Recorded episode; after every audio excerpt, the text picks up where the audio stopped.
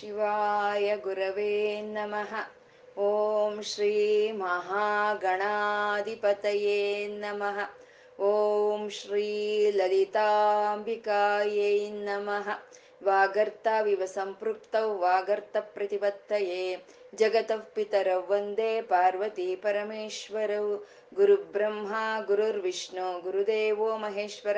ಗುರುರ್ ಸಾಕ್ಷಾತ್ ಪರಂ गुरवे सर्वलोकानां विषजे भवरोगिणां निधये सर्वविद्यानां दक्षिणामूर्तये नमः ज्ञानानन्दमयं देवं निर्मलस्फटिकाकृतिम् आधारं सर्वविद्यानां हयग्रीवमुपास्महे श्रुतिस्मृतिपुराणानाम् आलयं करुणालयं नमामि भगवत्पादशङ्करं लोकशङ्करम् अज्ञानां जाह्नवीतीर्थं विद्यातीर्थं विवेकिनां सर्वेषां सुखदं तीर्थं भारती तीर्थमाश्रये सिन्दूरारुणविग्रहां त्रिनयनं माणिक्यमौळिस्फुरा मापीनवक्षोरुहं स्मितमुखीमापीनवक्षोरुहां पाणिभ्यामलिपूर्णरत्नचषकं रक्तोत्पलं विभ्रतिं सौम्यां रत्न रक्तघटस्थचरणां ध्यायेत्परमाम्बिकाम् ಅರುಣವರ್ಣದ ಕಾಂತಿಯಿಂದ ಪ್ರಕಾಶಿಸ್ತಾ ಮೂರು ನೇತ್ರಗಳನ್ನ ಹೊಂದಿದ್ದು, ರತ್ನಮಯವಾದ ಕಿರೀಟವನ್ನ ಧರಿಸಿ ಒಂದು ಕೈಯಲ್ಲಿ ಪದ್ಮವನ್ನ, ಒಂದು ಕೈಯಲ್ಲಿ ಅಮೃತ ಭಾಂಡವನ್ನ ಹಿಡಿದಿರೋ ತಾಯಿಯನ್ನ, ಮಂದಸ್ಮಿತಳಾದ ಆ ತಾಯಿಯನ್ನ ನಮ್ಮ ಹೃದಯದಲ್ಲಿ ಧ್ಯಾನಿಸ್ತಾ ಆ ತಾಯಿಗೊಂದು ನಮಸ್ಕಾರ ತಿಳಿಸ್ಕೊಳ್ಳೋಣ. ವಶಿನ್ಯಾದಿ ವಾಗ್ದೇವತೆಯರು ಮೊಟ್ಟ ಮೊದಲು ಬಾರಿ ಲಲಿತಾ ಸಹಸ್ರನಾಮವನ್ನ ಮಣಿದ್ವೀಪದಲ್ಲಿ ಪಾರಾಯಣ ಮಾಡ್ತಾರೆ. ಅದನ್ನ ಹೈಗ್ರೀವ್ರು ಅಗಸ್ತ್ರಿಗೆ ಹೇಳ್ತಾರೆ. ಅಗಸ್ತ್ರಿಂದ ನಮ್ಮೆಲ್ಲರಿಗೂ ಬಂದು ಸೇರ್ತಾ ಇದೆ. ಅಮ್ಮ ಶ್ರೀಮಾತ ಶ್ರೀ ಮಹಾರಾಜ್ನಿ ಶ್ರೀಮ ಸಿಂಹಾಸನೇಶ್ವರಿ ಸೃಷ್ಟಿ, ಸ್ಥಿತಿ, ಲಯ ಕಾರಣಿಯಾದಂತ ಅಮ್ಮನವರು ಚಿದಗ್ನಿ ಕುಂಡದಲ್ಲಿ ಬಂಡಾಸುರನ ಸಂಹಾರಕ್ಕಾಗಿ ಎದ್ದು ಬರ್ತಾರೆ. ಆಗ ಬಂದಂತ ಅಮ್ಮನವರ ನಾಮ, ರೂಪ, ಲೀಲ, ತತ್ವ, ಮಂತ್ರ, ಯೋಗ, ವೈಭವಗಳಿಂದ ವರ್ಣಿಸ್ತಾ ಇದ್ದಾರೆ.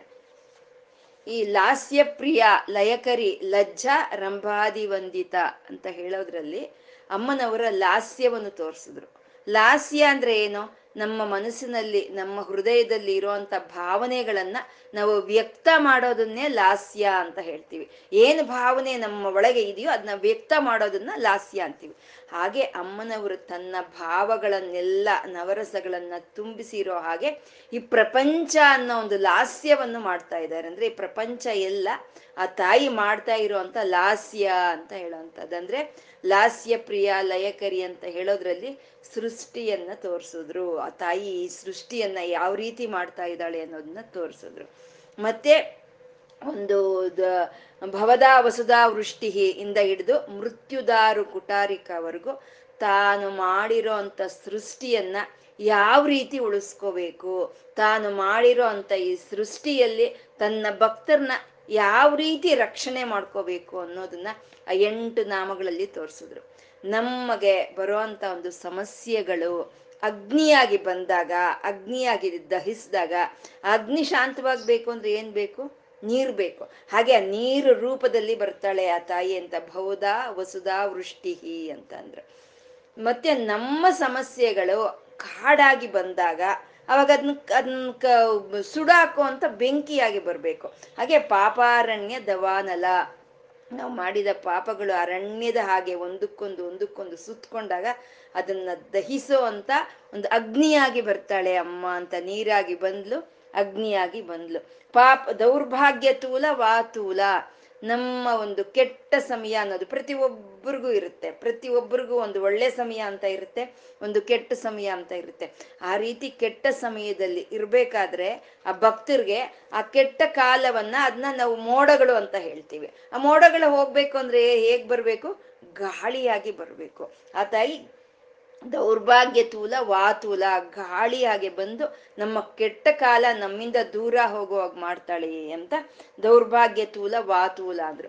ಜರಾದ್ವಾಂತರ ವಿಪ್ರಭಾ ಅಂತಂದ್ರೆ ಜರ ಅಂದ್ರೆ ಕ್ಷೀಣಿಸಿ ಹೋಗುವಂಥದ್ದು. ಅಂದ್ರೆ ಅದಕ್ಕೆ ವಯಸ್ಸಾಗಿರೋರು ಅಂತ ಅಲ್ಲ ನಮ್ಮ ಇಂದ್ರಿಯಗಳು ಸರಿಯಾಗಿ ಕೆಲಸ ಮಾಡ್ದಲೇ ಇದ್ರೆ ಅದೇ ನಮ್ಗೆ ಕತ್ತಲ ಕಾಲ ಅಂತ ಹೇಳೋದು. ಅದು ಅತ್ಯಂತ ಒಂದು ಒಂದು ಭಯವನ್ನು ಹುಟ್ಟಿಸೋ ಅಂತ ಒಂದು ಕಾಲ ಅದು.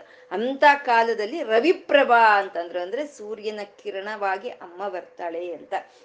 ಜರಾದ್ವಾಂತರ ವಿಪ್ರಭಾ ಭಾಗ್ಯಾಬ್ಧಿ ಚಂದ್ರಿಕಾ, ಒಳ್ಳೆ ಕಾಲ ಅಂತ ಇರುತ್ತೆ. ಆ ಒಳ್ಳೆ ಕಾಲದಲ್ಲಿ ನಮ್ಗೆ ಏನೇನು ಸಿಕ್ಬೇಕೋ ಅದೆಲ್ಲ ಅಮ್ಮ ನಮ್ಮ ಮನೆ ಬಾಗಿಲಿಗೆ ತಂದು ಕೊಡ್ತಾಳಂತೆ. ಯಾವ ರೀತಿ ಅಂದ್ರೆ ಹುಣ್ಣಿಮೆಯ ದಿನ ಸಮುದ್ರ ಹುಕ್ಕುತ್ತೆ. ಆ ಸಮುದ್ರ ಸಂಪೂರ್ಣ ಹುಕ್ಕುತ್ತೆ. ಆ ರೀತಿ ಒಳ್ಳೆಯ ಕಾಲದಲ್ಲಿ ಅಮ್ಮನವ್ರ ನಾಮ ಅನ್ನೋದು ಸಂಪೂರ್ಣವಾಗಿ ನಮಗೆ ಬೇಕಾಗಿರೋದನ್ನೆಲ್ಲ ತಂದ್ಕೊಡ್ತಾಳಂತೆ ಅದು.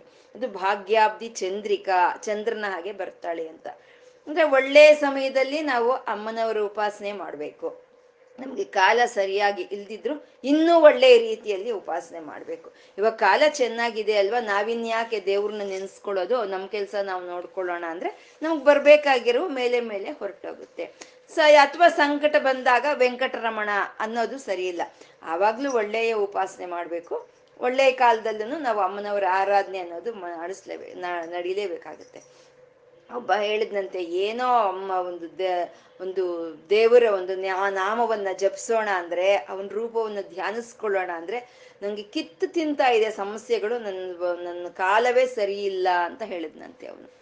ಸರಿ, ಹೇಗೋ ಹಾಗೂ ಹೀಗೋ ಅವ್ನಿಗೆ ಒಳ್ಳೆ ಕಾಲ ಬಂತು, ಎಲ್ಲ ಒದಗಿ ಬಂತಂತೆ, ಆಸ್ತಿ, ಐಶ್ವರ್ಯ, ಅಂತಸ್ತಿ, ಎಲ್ಲ ಒದಗಿ ಬಂದಂತೆ.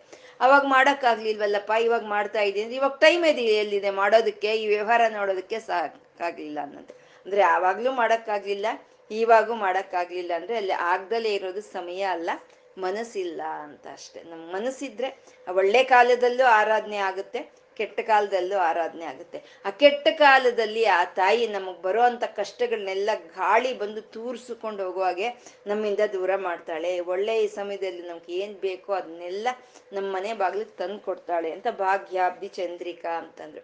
ಭಕ್ತ ಚಿತ್ತ ಕೇಕಿ ಗನ ಅಂದ್ರೆ ಭಕ್ತರ ಮನಸ್ಸಿನಲ್ಲಿ ಅಮ್ಮನವರ ಧ್ಯಾನ ಅನ್ನೋದು ಬರ್ತಾ ಇದ್ದಾಗೆ ಆ ಮನಸ್ಸು ಆ ನವಿಲು ಗರಿ ಬಿಚ್ಚು ನಾಟ್ಯ ಮಾಡ್ದಂಗೆ ಭಕ್ತರ ಮನಸ್ಸು ನಾಟ್ಯ ಮಾಡುತ್ತಂತೆ. ಕೇಂದ್ರೆ ನವಿಲು ಯಾವಾಗ ನಾಟ್ಯ ಮಾಡುತ್ತೆ ಅಂದ್ರೆ ಕಪ್ಪು ಮೋಡ ಆಕಾಶದಲ್ಲಿ ಬಂದಾಗ ಅದು ಗರಿ ಬಿಚ್ಚಿ ನಾಟ್ಯ ಮಾಡುತ್ತೆ. ಯಾಕೆ ಮಾಡುತ್ತೆ ಅಂದ್ರೆ ಅದಕ್ಕೆ ತಿಳಿದಿದೆ, ಇವಾಗ ಒಂದು ಮಳೆ ಅನ್ನೋದು ಬರುತ್ತೆ ಅಂತ. ಹಾಗೆ ಭಕ್ತರಿಗೆ ತಿಳಿದಿರುತ್ತೆ, ಹೃದಯದಲ್ಲಿ ಅಮ್ಮ ಲಲಿತೆ ಅನ್ನೋ ಒಂದು ಧ್ಯಾನ ಬಂದ್ರೆ ಅವಳಿಂದ ಕರುಣಾರಸ ಅನ್ನೋ ಒಂದು ಮಳೆ ಬರುತ್ತೆ ಅನ್ನೋದು ಅವ್ರಿಗೆ ಭಕ್ತರಿಗೆ ತಿಳಿದಿರುತ್ತೆ. ಹಾಗಾಗಿ ಅವರು ನವಿಲಿನ ಹಾಗೆ ನಾಟ್ಯ ಮಾಡ್ತಾರೆ ಅಂತ ಭಕ್ತ ಚಿತ್ತ ಕೇಕಿ ಘನ ಅಂತಂದ್ರು. ರೋಗ ಪರ್ವತ ದಂಬೋಲಿ ಮೃತ್ಯುದಾರು ಕುಟಾರಿಕ.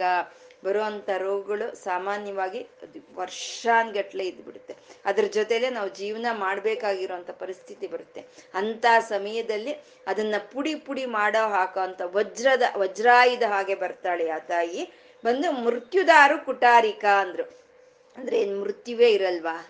ಅಂದ್ರೆ ಶ್ರೀವಿದ್ಯಾ ಉಪಾಸಕರಿಗೆ ಲಲಿತೆಯ ಒಂದು ಜಪವನ್ನು ಮಾಡೋರ್ಗೆ, ಲಲಿತೆಯ ಧ್ಯಾನವನ್ನು ಮಾಡೋರ್ಗೆ ಮೃತ್ಯುನೇ ಇಲ್ವಾ? ಅವರೆಲ್ಲ ಇನ್ನೂ ಜೀವಂತವಾಗೇ ಇದಾರ ಅಂತಂದ್ರೆ ಶರೀರ ಅನ್ನೋದು ಬಂದ್ಮೇಲೆ ಆ ಮೃತ್ಯು ಅನ್ನೋದು ಬಂದೇ ಬರುತ್ತೆ. ಅಂದ್ರೆ ಜನ್ಮರಾಹಿತ್ಯವನ್ನು ಕೊಡ್ತಾಳೆ, ಜನ್ಮ ಮೃತ್ಯು ಪರಂಪರೆಯಿಂದ ತಪ್ಪಿಸ್ತಾಳೆ ಅನ್ನೋದನ್ನ ಮೃತ್ಯುದಾರು ಕುಟಾರಿಕ ಅಂದ್ರು. ಅಂದ್ರೆ ಅಗ್ನಿ, ನೀರು, ಗಾಳಿ, ಸೂರ್ಯ, ಚಂದ್ರ ಈ ವಜ್ರಾಯುಧ ಅಂದ್ರೆ ಅದನ್ನೇ ನಾವು ಒಂದು ಗುಡುಗು, ಮಿಂಚು ಅಂತ ಹೇಳ್ಬೋದು ಅದು.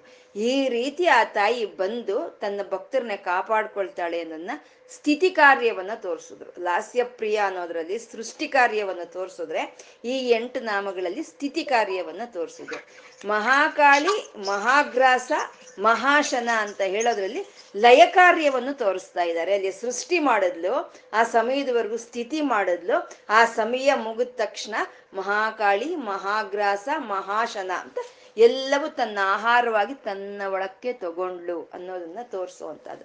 ಮಹಾಗ್ರಾಸ, ಮಹಾಶನ ಅನ್ನೋದು ಎರಡು ಒಂದೇ ಅರ್ಥವನ್ನು ಕೊಟ್ರು ಮಹಾಸನ ಅಂತಂದ್ರೆ ಇವಾಗ ನಡೆಯುತ್ತೆ ಅಂತ ನಮಗ್ ತಿಳಿದು ತಿಳಿದು ನಡೆಯೋ ಅಂತವನ್ನೇ ಮಹಾಸನ ಅಂತ ಹೇಳ್ತಾರೆ. ಮಹಾಗ್ರಾಸ ಅಂದ್ರೆ ತಿಳಿಯೋದೇ ಇಲ್ಲ, ನಮ್ಮ ಅರಿವಿಗೆ ಬರೋದಿಲ್ಲ. ನಮ್ಮ ಅರಿವಿಗೆ ಬರ್ದಲೇ ಇರೋನೇ ಕೆಲವು ಘಟನೆಗಳು ನಡೆದೋಗುತ್ತೆ. ಅದನ್ನೇ ಮಹಾಗ್ರಾಸ ಅಂತಾರೆ. ಆ ರೀತಿ ಎಲ್ಲವನ್ನು ಸೃಷ್ಟಿ ಮಾಡಿ ಆ ಸ್ಥಿತಿ ಕಾರ್ಯವನ್ನು ಮಾಡ್ತಾ ಇರೋವಂಥ ತಾಯಿ ಕಾಳಿ ರೂಪದಲ್ಲಿ ಎಲ್ಲ ತನ್ನ ಒಳಕ್ಕೆ ತಗೊಳ್ತಾಳೆ ಅಂತ ಮಹಾಕಾಳಿ, ಮಹಾಗ್ರಾಸ, ಮಹಾಶನ ಅಂದ್ರು.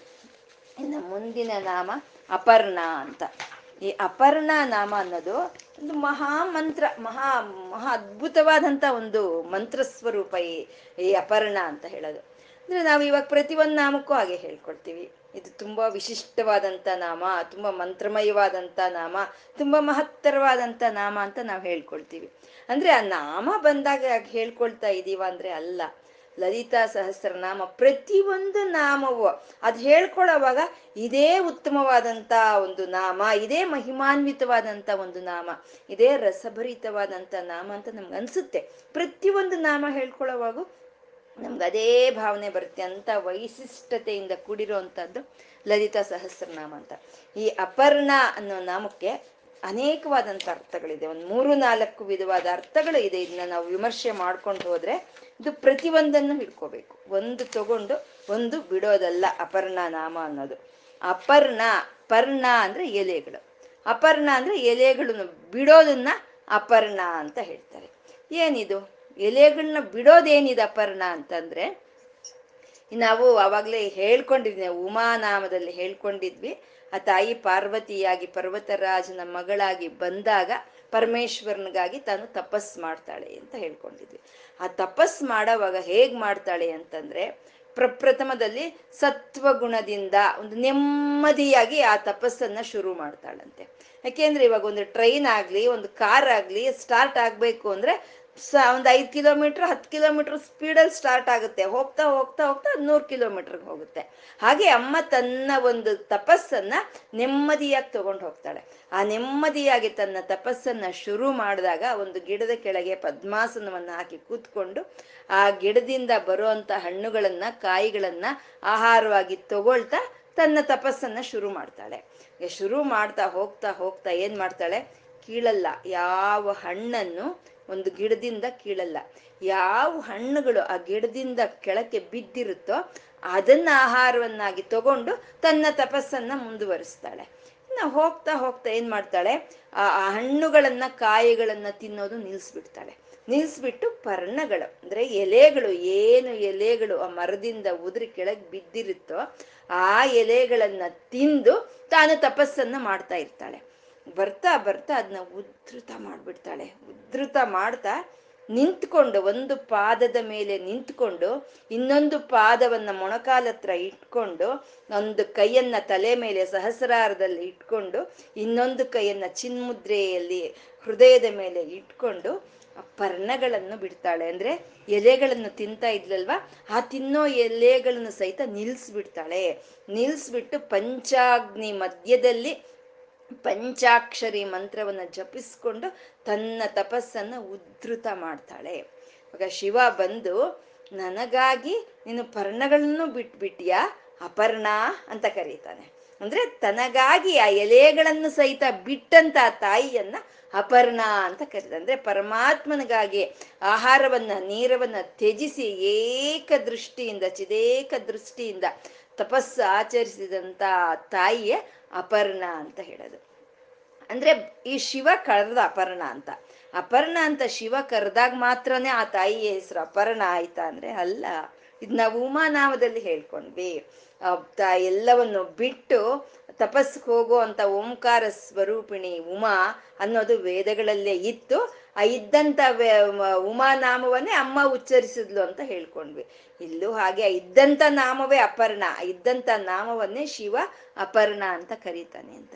ಇವಾಗ ಶ್ರೀರಾಮ ದಶರಥ ಮಹಾರಾಜನ ಮಗನಾಗಿ ಬಂದಾಗ ರಾಮ ಅಲ್ಲ ನಾರಾಯಣನ ಹೆಸರು. ಮೊದಲೂನು ರಾಮನೇ ಅವನು, ಮೊದಲು ರಾಮವಾಗೇ ಇದ್ದಂತ ಅವನು ಅಂತ ಹಾಗೆ ಅಮ್ಮ ಅಪರ್ಣ ಅಂತ. ಅಂದ್ರೆ ಪರಮಾತ್ಮನಿಗಾಗಿ ಆಹಾರವನ್ನು ಬಿಟ್ಟು, ಪರ್ಣಗಳನ್ನು ಬಿಟ್ಟು ತಪಸ್ಸು ಆಚರಿಸಿದಂತ ತಾಯಿ ಅಪರ್ಣ ಅಂತ. ಇದು ಒಂದು ಲೀಲಾಪರವಾದಂತ ಒಂದು ಅರ್ಥ. ಇದನ್ನೇ ತಪೋ ಕಾಮಾಕ್ಷಿ ಅಂತ ಹೇಳ್ತಾರೆ. ತಪೋ ಕಾಮಾಕ್ಷಿ ಧ್ಯಾನ ಅಂತ ಹೇಳ್ತಾರೆ. ಯಾವುದು? ಒಂದು ಪಾದದ ಮೇಲೆ ನಿಂತ್ಕೊಂಡು ಇನ್ನೊಂದು ಪಾದವನ್ನ ಮೊಣಕಾಲ ಹತ್ರ ತಗೊಂಡು ಬಂದು ಒಂದು ಕೈಯನ್ನ ಚಿನ್ಮುದ್ರೆಯಲ್ಲಿ ಹೃದಯ ಸ್ಥಾನದಲ್ಲಿ ಇಟ್ಟು ಇನ್ನೊಂದು ಕೈಯನ್ನ ತಲೆ ಮೇಲೆ ಇಟ್ಕೊಂಡು ಮಾಡೋ ಅಂತದನ್ನ ತಪೋಕಾಮಾಕ್ಷಿ ಅಂತ ಹೇಳ್ತಾರೆ. ಇದು ಕಂಚಿಯಲ್ಲಿ ಮುಖ್ಯವಾಗಿ ಪ್ರಧಾನವಾಗಿ ಕಾಮಾಕ್ಷಿ ವಿಗ್ರಹ ಏನ್ ಇದೆಯೋ ಅದ್ರ ಪಕ್ಕದಲ್ಲಿ ಈ ಮೂರ್ತಿ ಇದೆಯಂತೆ. ಅದು ತಪೋ ಕಾಮಾಕ್ಷಿ ರೂಪ ಅಲ್ಲಿ ಕಂಚಿಯಲ್ಲಿ ಸ್ಥಾಪಿತವಾಗಿರುವಂತಹದ್ದಂತೆ. ಅಮ್ಮ ತಾಯಿ ಪರಮೇಶ್ವರನಿಗಾಗಿ ಆಹಾರವನ್ನು ಬಿಟ್ಟು ತಪಸ್ ಮಾಡಿದಂತ ತಾಯಿ ಅಪರ್ಣ ಅಂತಂದ್ರು. ಅಪರ್ಣ ಅಂದ್ರೆ ಪರ್ಣ, ಪರ್ಣಗಳು ಇಲ್ದಲೇ ಇರೋದು ಅಂದ್ರೆ ಎಲೆಗಳು ಇಲ್ದಲೇ ಇರೋದು ಅಂದ್ರೆ ಎಲೆಗಳು ಇಲ್ದಲೇ ಇರುವಂತ ಬಳ್ಳಿನಂತೆ ಅಮ್ಮ. ಅಮ್ಮ ಬಳ್ಳಿ, ಅದಕ್ಕೆ ಎಲೆಗಳಿಲ್ವಂತೆ. ಎಲೆಗಳು ಎಲೆಗಳು ಇಲ್ದಲೇ ಇರುವಂತ ಬಳ್ಳಿ ಅಂತ. ಇದೇನಿದು? ಎಲೆಗಳು ಇಲ್ದಲೇ ಇರುವಂತ ಬಳ್ಳಿ ಅಂದ್ರೆ ಏನು ಅಂತಂದ್ರೆ ಅವ್ರ ಸಂಸಾರವೇ ಹಾಗೆ, ಅವ್ರ ಫ್ಯಾಮಿಲಿನೇ ಹಾಗೆ, ಒಬ್ಬೊಬ್ರು ಹಾಗೆ ವಿಚಿತ್ರವೇ. ಶಿವ ಸ್ಥಾಣುನಂತೆ. ಸ್ಥಾಣ ಅಂದ್ರೆ ಒಣಗೋಗಿರೋ ಒಂದು ಮರ ದೊಡ್ಡ ವೃಕ್ಷದ ಮರ ಅಂದ್ರೆ ಅದರಲ್ಲಿ ಹಸಿರುತನ ಅನ್ನೋದು ಇರಲ್ಲ. ಸ್ಥಾಣುನಂತೆ. ಅಮ್ಮ ಏನೋ? ಅಪರ್ಣನಂತೆ. ಅಂದ್ರೆ ಎಲೆಗಳು ಇಲ್ದಲೇ ಇರೋಂಥ ಬಳ್ಳಿನಂತೆ ಅಮ್ಮ. ಮತ್ತೆ ಮಗ ವಿಶಾಖನಂತೆ. ಅಂದ್ರೆ ಶಾಖೆಗಳು ಇಲ್ದಲೇ ಇರೋನು ಅವನು ವಿಶಾಖನಂತೆ. ಇದೇನಿದು ಅಂದ್ರೆ, ಯಾವಾಗ ಒಣಗೋಗಿರೋ ಸ್ಥಾಣವಾಗಿರ್ತಾನೋ ಮತ್ತೆ ಅಲ್ಲಿ ಬೆಳೆಯೋದಕ್ಕೆ ಅವಕಾಶ ಇಲ್ಲ ಅಂತ. ಪ್ರಪಂಚ ಪೂರ್ತಿ ಬೆಳೆದು ಕೂತಿರೋಂಗೆ ಇನ್ನೆಲ್ಲಿದೆ ಜಾಗ ಬೆಳೆಯೋದಕ್ಕೆ? ಹಾಗಾಗಿ ಅವನು ಸ್ಥಾಣು ಅಂತಂದ್ರು. ಮತ್ತೆ ಈ ಚಿಗುರು ಬಂತು, ಎಲೆ ಬಂತು ಅಂದ್ರೆ ಇದಿನ್ನೂ ಬೆಳೆಯುತ್ತೆ ಅಂತ ಅರ್ಥ. ಶಾಖೆಗಳು ಬರುತ್ತೆ ಅಂತ ಅರ್ಥ. ಹಾಗೆ ಶಾಖೆಗಳು ಇಲ್ಲ, ಚಿಗುರು ಇಲ್ಲ, ಒಣಗೋಗಿದೆ ಅಂದ್ರೆ ಕ್ಷಯ ವೃದ್ಧಿ ಇಲ್ಲ ಅಂತ, ಸ್ಥಿರವಾದ ಚೈತನ್ಯ ಅದು ಅಂತ ಬೆಳೆಯೋದಾಗ್ಲಿ ಅಥವಾ ಕ್ಷೀಣಿಸೋದಾಗ್ಲಿ ಇಲ್ಲ. ಪರಿಪೂರ್ಣತ್ವ, ಪರಿಪೂರ್ಣ ಚೈತನ್ಯವನ್ನು ತೋರಿಸೋ ಅಂತದ್ದೇ ಇದು ಅಪರ್ಣನಾಮ ಅಂತ ಹೇಳೋದು. ಅಪರ್ಣ ಅಂದ್ರೆ ಕುಂಡಲಿನಿ ಸ್ವರೂಪ. ಕುಂಡಲಿನಿ, ಅಪರ್ಣ ಅಂದ್ರೆ ಏನು? ಪರಮಾತ್ಮನಿಗಾಗಿ ತಪಸ್ಸು ಆಚರಿಸಿದ್ದು ಅಂತ. ಆ ತಪಸ್ಸೇನು? ಅದನ್ನೇ ಚಿದಗ್ನಿ ಕುಂಡ ಅಂತ ಹೇಳೋದು. ಆ ಚಿದಗ್ನಿ ಕುಂಡದಲ್ಲಿ ಉದ್ಭವವಾದಂತ ಕುಂಡಲಿನಿ ಸ್ವರೂಪನೇ ಅಪರ್ಣ ಅಂತ ಹೇಳೋದು. ಇದಕ್ಕೆ ಒಂದು ಜಾತಕ ಪರವಾದಂತ ಒಂದು ಅರ್ಥವೂ ಇದೆ ಅಪರ್ಣ ಅನ್ನೋದಕ್ಕೆ. ಅಪರ್ಣ ಅಂದ್ರೆ ಸಂ, ಸಂಖ್ಯಾಶಾಸ್ತ್ರದಿಂದ, ದಿಂದ ನೋಡಿದ್ರೆ ಒಂಬತ್ತು ಸಂಖ್ಯೆ ಬರುತ್ತೆ. ಒಂಬತ್ತು ಅನ್ನೋದು ಯಾವಾಗಲೂ ಪರಿಪೂರ್ಣತ್ವವನ್ನು ತೋರಿಸುತ್ತೆ. ಅಂದ್ರೆ ಪರಿಪೂರ್ಣವಾದಂತ ನಾಮ ಅಪರ್ಣ ಅಂತ. ಈ ಒಂಬತ್ತು ಅನ್ನೋದು ಕುಜನ ಸ್ಥಾನ ಇರುತ್ತೆ. ಯಾವಾಗ ಆ ಒಂಬತ್ತನೇ ಮನೆಯಲ್ಲಿ ದೋಷ ಇದ್ರೆ, ಅಂದ್ರೆ ಕುಜ ದೋಷ ಇದ್ರೆ, ಈ ಮದುವೆಗಳಾಗೋದ್ರಲ್ಲಿ, ಅಥವಾ ನಾವು ಮಾಡೋ ಅಂತ ತಪಸ್ಸುಗಳಲ್ಲಿ ಫಲ ಕೊಡೋದ್ರಲ್ಲಿ ಅಡಚಣೆ ಉಂಟಾಗುತ್ತಂತೆ. ಅದಕ್ಕೆ ಕುಜ ದೋಷ ಇದೆ ಅಂತಂದ್ರೆ ಮದ್ವೆಗಳಾಗೋದ್ರಲ್ಲಿ ಒಂದು ಅಡಚಣೆ ಬರುತ್ತೆ ಅಂತ ಹೇಳ್ತಾರೆ. ಇದು ನಾವು ನಾವು ತಿಳ್ಕೊಂಡಿದ್ದೀವಿ ಅಲ್ವಾ ಐಶ್ವರ್ಯ ರಾಯಿ ಅವಳು ಮದ್ವೆಗೆ ಮುಂಚೆ ಕುಜ ದೋಷ ಇದೆ ಅಂತ ಕಾಶಿಗೆ ಬಂದು ಆ ಕುಜ ದೋಷ ನಿವಾರಣೆಯನ್ನು ಮಾಡ್ಕೊಂಡೋಗಿ ಆಮೇಲೆ ಅವಳು ವಿವಾಹ ಮಾಡ್ಕೊಳ್ತಾಳಲ್ವಾ. ಅಂದ್ರೆ ಕುಜ ದೋಷ ಇರೋರಿಗೆ ಮದ್ವೆ ಆಗೋದ್ರಲ್ಲಿ ಒಂದು ಆಟಂಕ ಬರುತ್ತೆ ಅಂತ. ಅದಕ್ಕೆ ಅವ್ರು ಏನು ತಲೆ ತಲೆ ಕೆಡಿಸ್ಕೊಳ್ಳೋ ಅಷ್ಟು ಕೆಲಸ ಇಲ್ಲ. ಅಮ್ಮ ಯಾವಾಗಲೂ ಸ್ಪೂನ್ ಫೀಡ್ ಮಾಡ್ತಾಳೆ ಅಲ್ವಾ? ಚೆನ್ನಾಗಿ ಕಲಸಿ ಸ್ಪೂನ್ ಫೀಡ್ ಮಾಡ್ತಾಳೆ. ಹಾಗೆ ಲಲಿತಮ್ಮ ಸ್ಪೂನ್ ಫೀಡ್ ಫೀಡ್ ಮಾಡ್ತಾ ಇದ್ದಾಳೆ. ಅಪರ್ಣ ನಾಮ ಒಂದು ಜಪಿಸ್ಕೊಳ್ಳಿ ಸಾಕು. ಶ್ರೀಮಾತ್ರೆ ನಮಃ, ಅಪರ್ಣಾಯೇ ನಮಃ, ಶ್ರೀಮಾತ್ರೆ ನಮಃ ಅಂತ ಒಂದೇ ಮನಸ್ಸಿನಿಂದ ಜಪ ಮಾಡಿದ್ರೆ ಮದುವೆ ಆಗೋ ಅಂತವ್ರಿಗೆ ಮದುವೆ ಆಗುತ್ತೆ. ಮದುವೆ ಯಾರಿಗಾಗಬೇಕು ಅಂತ ಇರ್ತೋ ಅವ್ರಿಗೆ ಮದುವೆ ಆಗುತ್ತೆ. ಕಲ್ಯಾಣ ಗಳಿಗೆ ಅನ್ನೋದು ಕೂಡಿಬಿಡುತ್ತೆ ಅಂತ ಹೇಳ್ತಾ ಇದ್ದಾರೆ. ಯಾಕೆಂದ್ರೆ ಅಮ್ಮ ಪರಮೇಶ್ವರನ ಮದುವೆ ಮಾಡ್ಕೋಬೇಕು ಅಂತ ಅಲ್ವಾ? ಅಷ್ಟು ತಪಸ್ ಮಾಡಿದ್ಲು. ಆ ಕಷ್ಟ ಏನು ಅನ್ನೋದು ಅಮ್ಮನಿಗೆ ತಿಳಿದಿದೆ. ಹಾಗಾಗಿ ತನ್ನ ಮಕ್ಕಳು ತನ್ನ ಧ್ಯಾನವನ್ನು ಮಾಡೋ ಅಂತ ಮಕ್ಕಳಿಗೆ ಬೇಗ ಆ ಕಲ್ಯಾಣ ಗಳಿಗೆಯನ್ನು ತರ್ತಾಳೆಯ ತಾಯಿ ಅನ್ನೋದನ್ನ ಅಪರ್ಣ ನಾಮ ಹೇಳೋವಂಥದ್ದು ಮತ್ತೆ ಅಪರ್ಣ ಅಂತಂದ್ರೆ ಪರ್ಣಗಳು ಇಲ್ದಲೇ ಇರೋದು ಅಂತ ನಾವು ಹೇಳ್ಕೊಂಡ್ವಿ. ಪರ್ಣಗಳು ಇಲ್ಲ ಅಂದ್ರೆ ಎಲೆಗಳಿಲ್ಲ ಅನ್ನೋದು. ಎಲೆಗಳು ಇರೋದು ಅಂದ್ರೆ ಬೆಳೆಯೋದು ಅಂತ. ಯಾವಾಗ ಬೆಳೀತಾ ಇದ್ರೆ ಆವಾಗ ಋಣಾನುಬಂಧ ಅಂತ ಇರುತ್ತೆ, ಋಣಾನುಬಂಧ ಇರುತ್ತೆ. ಅಮ್ಮನವ್ರ ಮೇಲೆ ಯಾವ ಋಣಾನುಬಂಧನೂ ಇಲ್ಲ. ಋಣ ಇದೆ ಅಂತಂದ್ರೆ ಜನ್ಮ ಮೃತ್ಯುಗಳು ಬರುತ್ತೆ. ಋಣಾನುಬಂಧೇನ ರೂಪೇಣ ಪತಿ ಪತ್ನಿ ಸುತಾಲಯ ಅಂತ ಹೇಳ್ತಾರಲ್ವ? ಅಮ್ಮನವ್ರಿಗೆ ಯಾರು ಋಣವೂ ಇಲ್ವಂತೆ. ಯಾರ ಮೇಲೂ ಅಮ್ಮನವ್ರಿಗೆ ಋಣ ಅನ್ನೋದು, ಯಾರ ಋಣದಲ್ಲೂ ಅಮ್ಮನವ್ರು ಇಲ್ಲ ಅಂತ. ಅಂದ್ರೆ ಈ ಅಪರ್ಣ, ನಾಮ ಅನ್ನೋದು ನಮ್ಮನ್ನ ಋಣ ವಿಮುಕ್ತರನ್ನಾಗಿ ಮಾಡುತ್ತೆ. ಅಪರ್ಣ ನಾಮವನ್ನು ನಾವು ಯಾವಾಗ ಜಪಿಸ್ಕೊಳ್ತಾ ಇರ್ತೀವೋ, ಅವಾಗ ನಮ್ಮ ಮೇಲೆ ಏನಾದರೂ ಸಾಲಗಳು, ಅಂತ ಋಣಗಳು ಏನಾದರೂ ಇದ್ದಾಗ ಅದ್ ನಮ್ಮ ಪರಿಹಾರ ಮಾಡ್ತಾಳೆ ಅಂತ. ಅಪರ್ಣ ಅಪಗತ ಋಣ, ಅಪರ್ಣ ಅಂತ ಋಣದಿಂದ ನಮ್ಮನ್ನ ಬಿಡಿಸ್ತಾಳೆ ತಾಯಿ ಅಂತ. ಇದಕ್ಕೆ ನಾವು ಚಾರಿತ್ರಾತ್ಮಕವಾಗಿ ಹೇಳ್ಕೋಬಹುದು ಅಥವಾ ನಾವು ಪುರಾಣಗತೆಯಾಗಿ ಹೇಳ್ಕೋಬಹುದು ಇದು ರಾಮದಾಸರು ಒಂದು ಲಕ್ಷಾಂತರ ರೂಪಾಯಿಯನ್ನ ತಗೊಂಡು ಹೋಗಿ ರಾಮನಿಗೆ ದೇವಸ್ಥಾನ ಕಟ್ಟಿದ್ರೆ, ಆ ತಾನಿಷ ತಗೊಂಡೋಗಿ ಇವ್ನ ಜೈಲಲ್ಲಿ ಹಾಕ್ತಾನೆ ರಾಮದಾಸರನ್ನ. ಆವಾಗ ರಾಮ ಲಕ್ಷ್ಮಣರೇ ಅವರು ಕನ್ಸಲ್ಲಿ ಬಂದು ತಾನಿಷಾಗೆ ಅವನು ಕೊಡ್ಬೇಕಾಗಿರೋ ದುಡ್ಡನ್ನು ಕೊಟ್ಟು ರಾ, ಬಂಧ ವಿಮುಕ್ತರನ್ನಾಗಿ ಮಾಡ್ದ ಅಲ್ವಾ ರಾಮದಾಸರ ಅಂದ್ರೆ ನಮ್ಮ ಸಾಲಗಳು, ನಮ್ಗೆ ಸಾಲ ಋಣಗಳು ಇದ್ದಾಗ ಈ ಅಪರ್ಣ ನಾಮ ಅದರಿಂದ ಕಾಪಾಡುತ್ತೆ ಅಂತ. ಇದು ಚಾರಿತ್ಮ, ಚಾರಿತ್ರಾತ್ಮಕವಾಗಿ ನಾವು ಹೇಳ್ಕೋಬೇಕು ಅಂದ್ರೆ ಪಾಂಡ್ಯ ದೇಶ. ಆ ಪಾಂಡ್ಯ ದೇಶದಲ್ಲಿ ಸೋಮದೇವರು ಅಂತ ಒಬ್ರು ಇರ್ತಾರೆ. ಅವ್ರಿಗೆ ಅತಿ ವಿಪರೀತವಾದಂತ ಭಕ್ತಿ, ಜ್ಞಾನ, ಅತಿ ವಿದ್ಯೆ ಎಲ್ಲ ಇರುತ್ತೆ. ಅಷ್ಟು ಜ್ಞಾನ ಇದ್ರು, ಅಷ್ಟು ವಿದ್ಯೆ ಇದ್ರು ಅವ್ರು ಮಾಡ್ಕೊಂಡಿರೋಂಥ ಏನೋ ಹಿಂದಿನ ಜನ್ಮದ ಪಾಪಗಳು ತಿಳಿಯಲ್ಲ ಅತೀ ಬಡತನ ಅನ್ನೋದು ಅವ್ರನ್ನ ಕಾಡ್ತಾ ಇರುತ್ತೆ. ಅತೀ ಬಡತನ ಅನ್ನೋದು ಕಾಡ್ತಾ ಇರುತ್ತೆ. ಆ ಬಡತನ ಅನ್ನೋದು ಈವಾಗ ಅವ್ರಿಗೆ ಬಂದಿರೋದಲ್ಲ, ಅವ್ರ ತಾತ ಮುತ್ತಾತರಿಂದನು ಆ ಸಾಲದ ಹೊರೆಯನ್ನೇ ಹೊತ್ಕೊಂಡಿರ್ತಾರೆ, ಸಾಲದ ಹೊರೆಯನ್ನೇ ಎತ್ಕೊಂಡಿರ್ತಾರೆ. ಹಾಗಿರ್ಬೇಕಾದ್ರೆ ಒಂದು ದಿನ ಹಳ್ಳಿಯವರೆಲ್ಲ ಸೇರ್ತಾರೆ. ಸೇರಿ, ಎಷ್ಟು ಸಾಲ ಈ ಹಳ್ಳಿನಲ್ಲಿ ಅವರು ಸಾಲ ಮಾಡ್ದಲೇ ಇರುವಂತ ವ್ಯಕ್ತಿ ಒಬ್ರು ಇಲ್ವೇ? ಪ್ರತಿ ಒಬ್ಬರ ಹತ್ರ ಅವ್ರು ಸಾಲ ಮಾಡಿದ್ದಾರೆ. ಇವತ್ತು ಏನಾದ್ರೂ ಸರಿ ಹೋಗಿ ಅವ್ರಿಂದ ಹಿಂಡಾದ್ರೂ ಸರಿ ಅವ್ರು ನಮ್ಗೆ ಕೊಡ್ಬೇಕಾಗಿರೋದನ್ನ ನಾವು ವಸೂಲಿ ಮಾಡ್ಕೊಂಡು ಬರೋಣ ಅಂತ ಊರಿನ ಜನ ಎಲ್ಲ ಮಾತಾಡ್ಕೊಂಡು ಅವ್ರ ಪತ್ರಗಳನ್ನೆಲ್ಲ ಒಂದು ಕೈಯಲ್ಲಿ ಹಿಡ್ಕೊಂಡು ಎಲ್ಲ ಬರ್ತಾರೆ. ಬರೋ ಅಷ್ಟೊತ್ತಿಗೆ ಇವರು ಸೋಮದೇವರು ಇವ್ರು ಪೂಜೆಯಲ್ಲಿ ಇರ್ತಾರೆ ಅವತ್ತು ಪೂಜೆಯಲ್ಲಿ ಇರ್ತಾರೆ. ಅವರ ಹೆಂಡತಿ ಬರ್ತಾಳೆ, ಬಂದು ಕೂತ್ಕೊಳ್ಳಿ ಯಜಮಾನ್ರು ಪೂಜೆಯಲ್ಲಿದ್ದಾರೆ, ಬರ್ತಾರೆ, ನೀವು ಕೂತ್ಕೊಳ್ಳಿ ಹಾಗೆ ಅಂತ ಎಲ್ಲರನ್ನು ಕೂಡಿಸ್ತಾರೆ.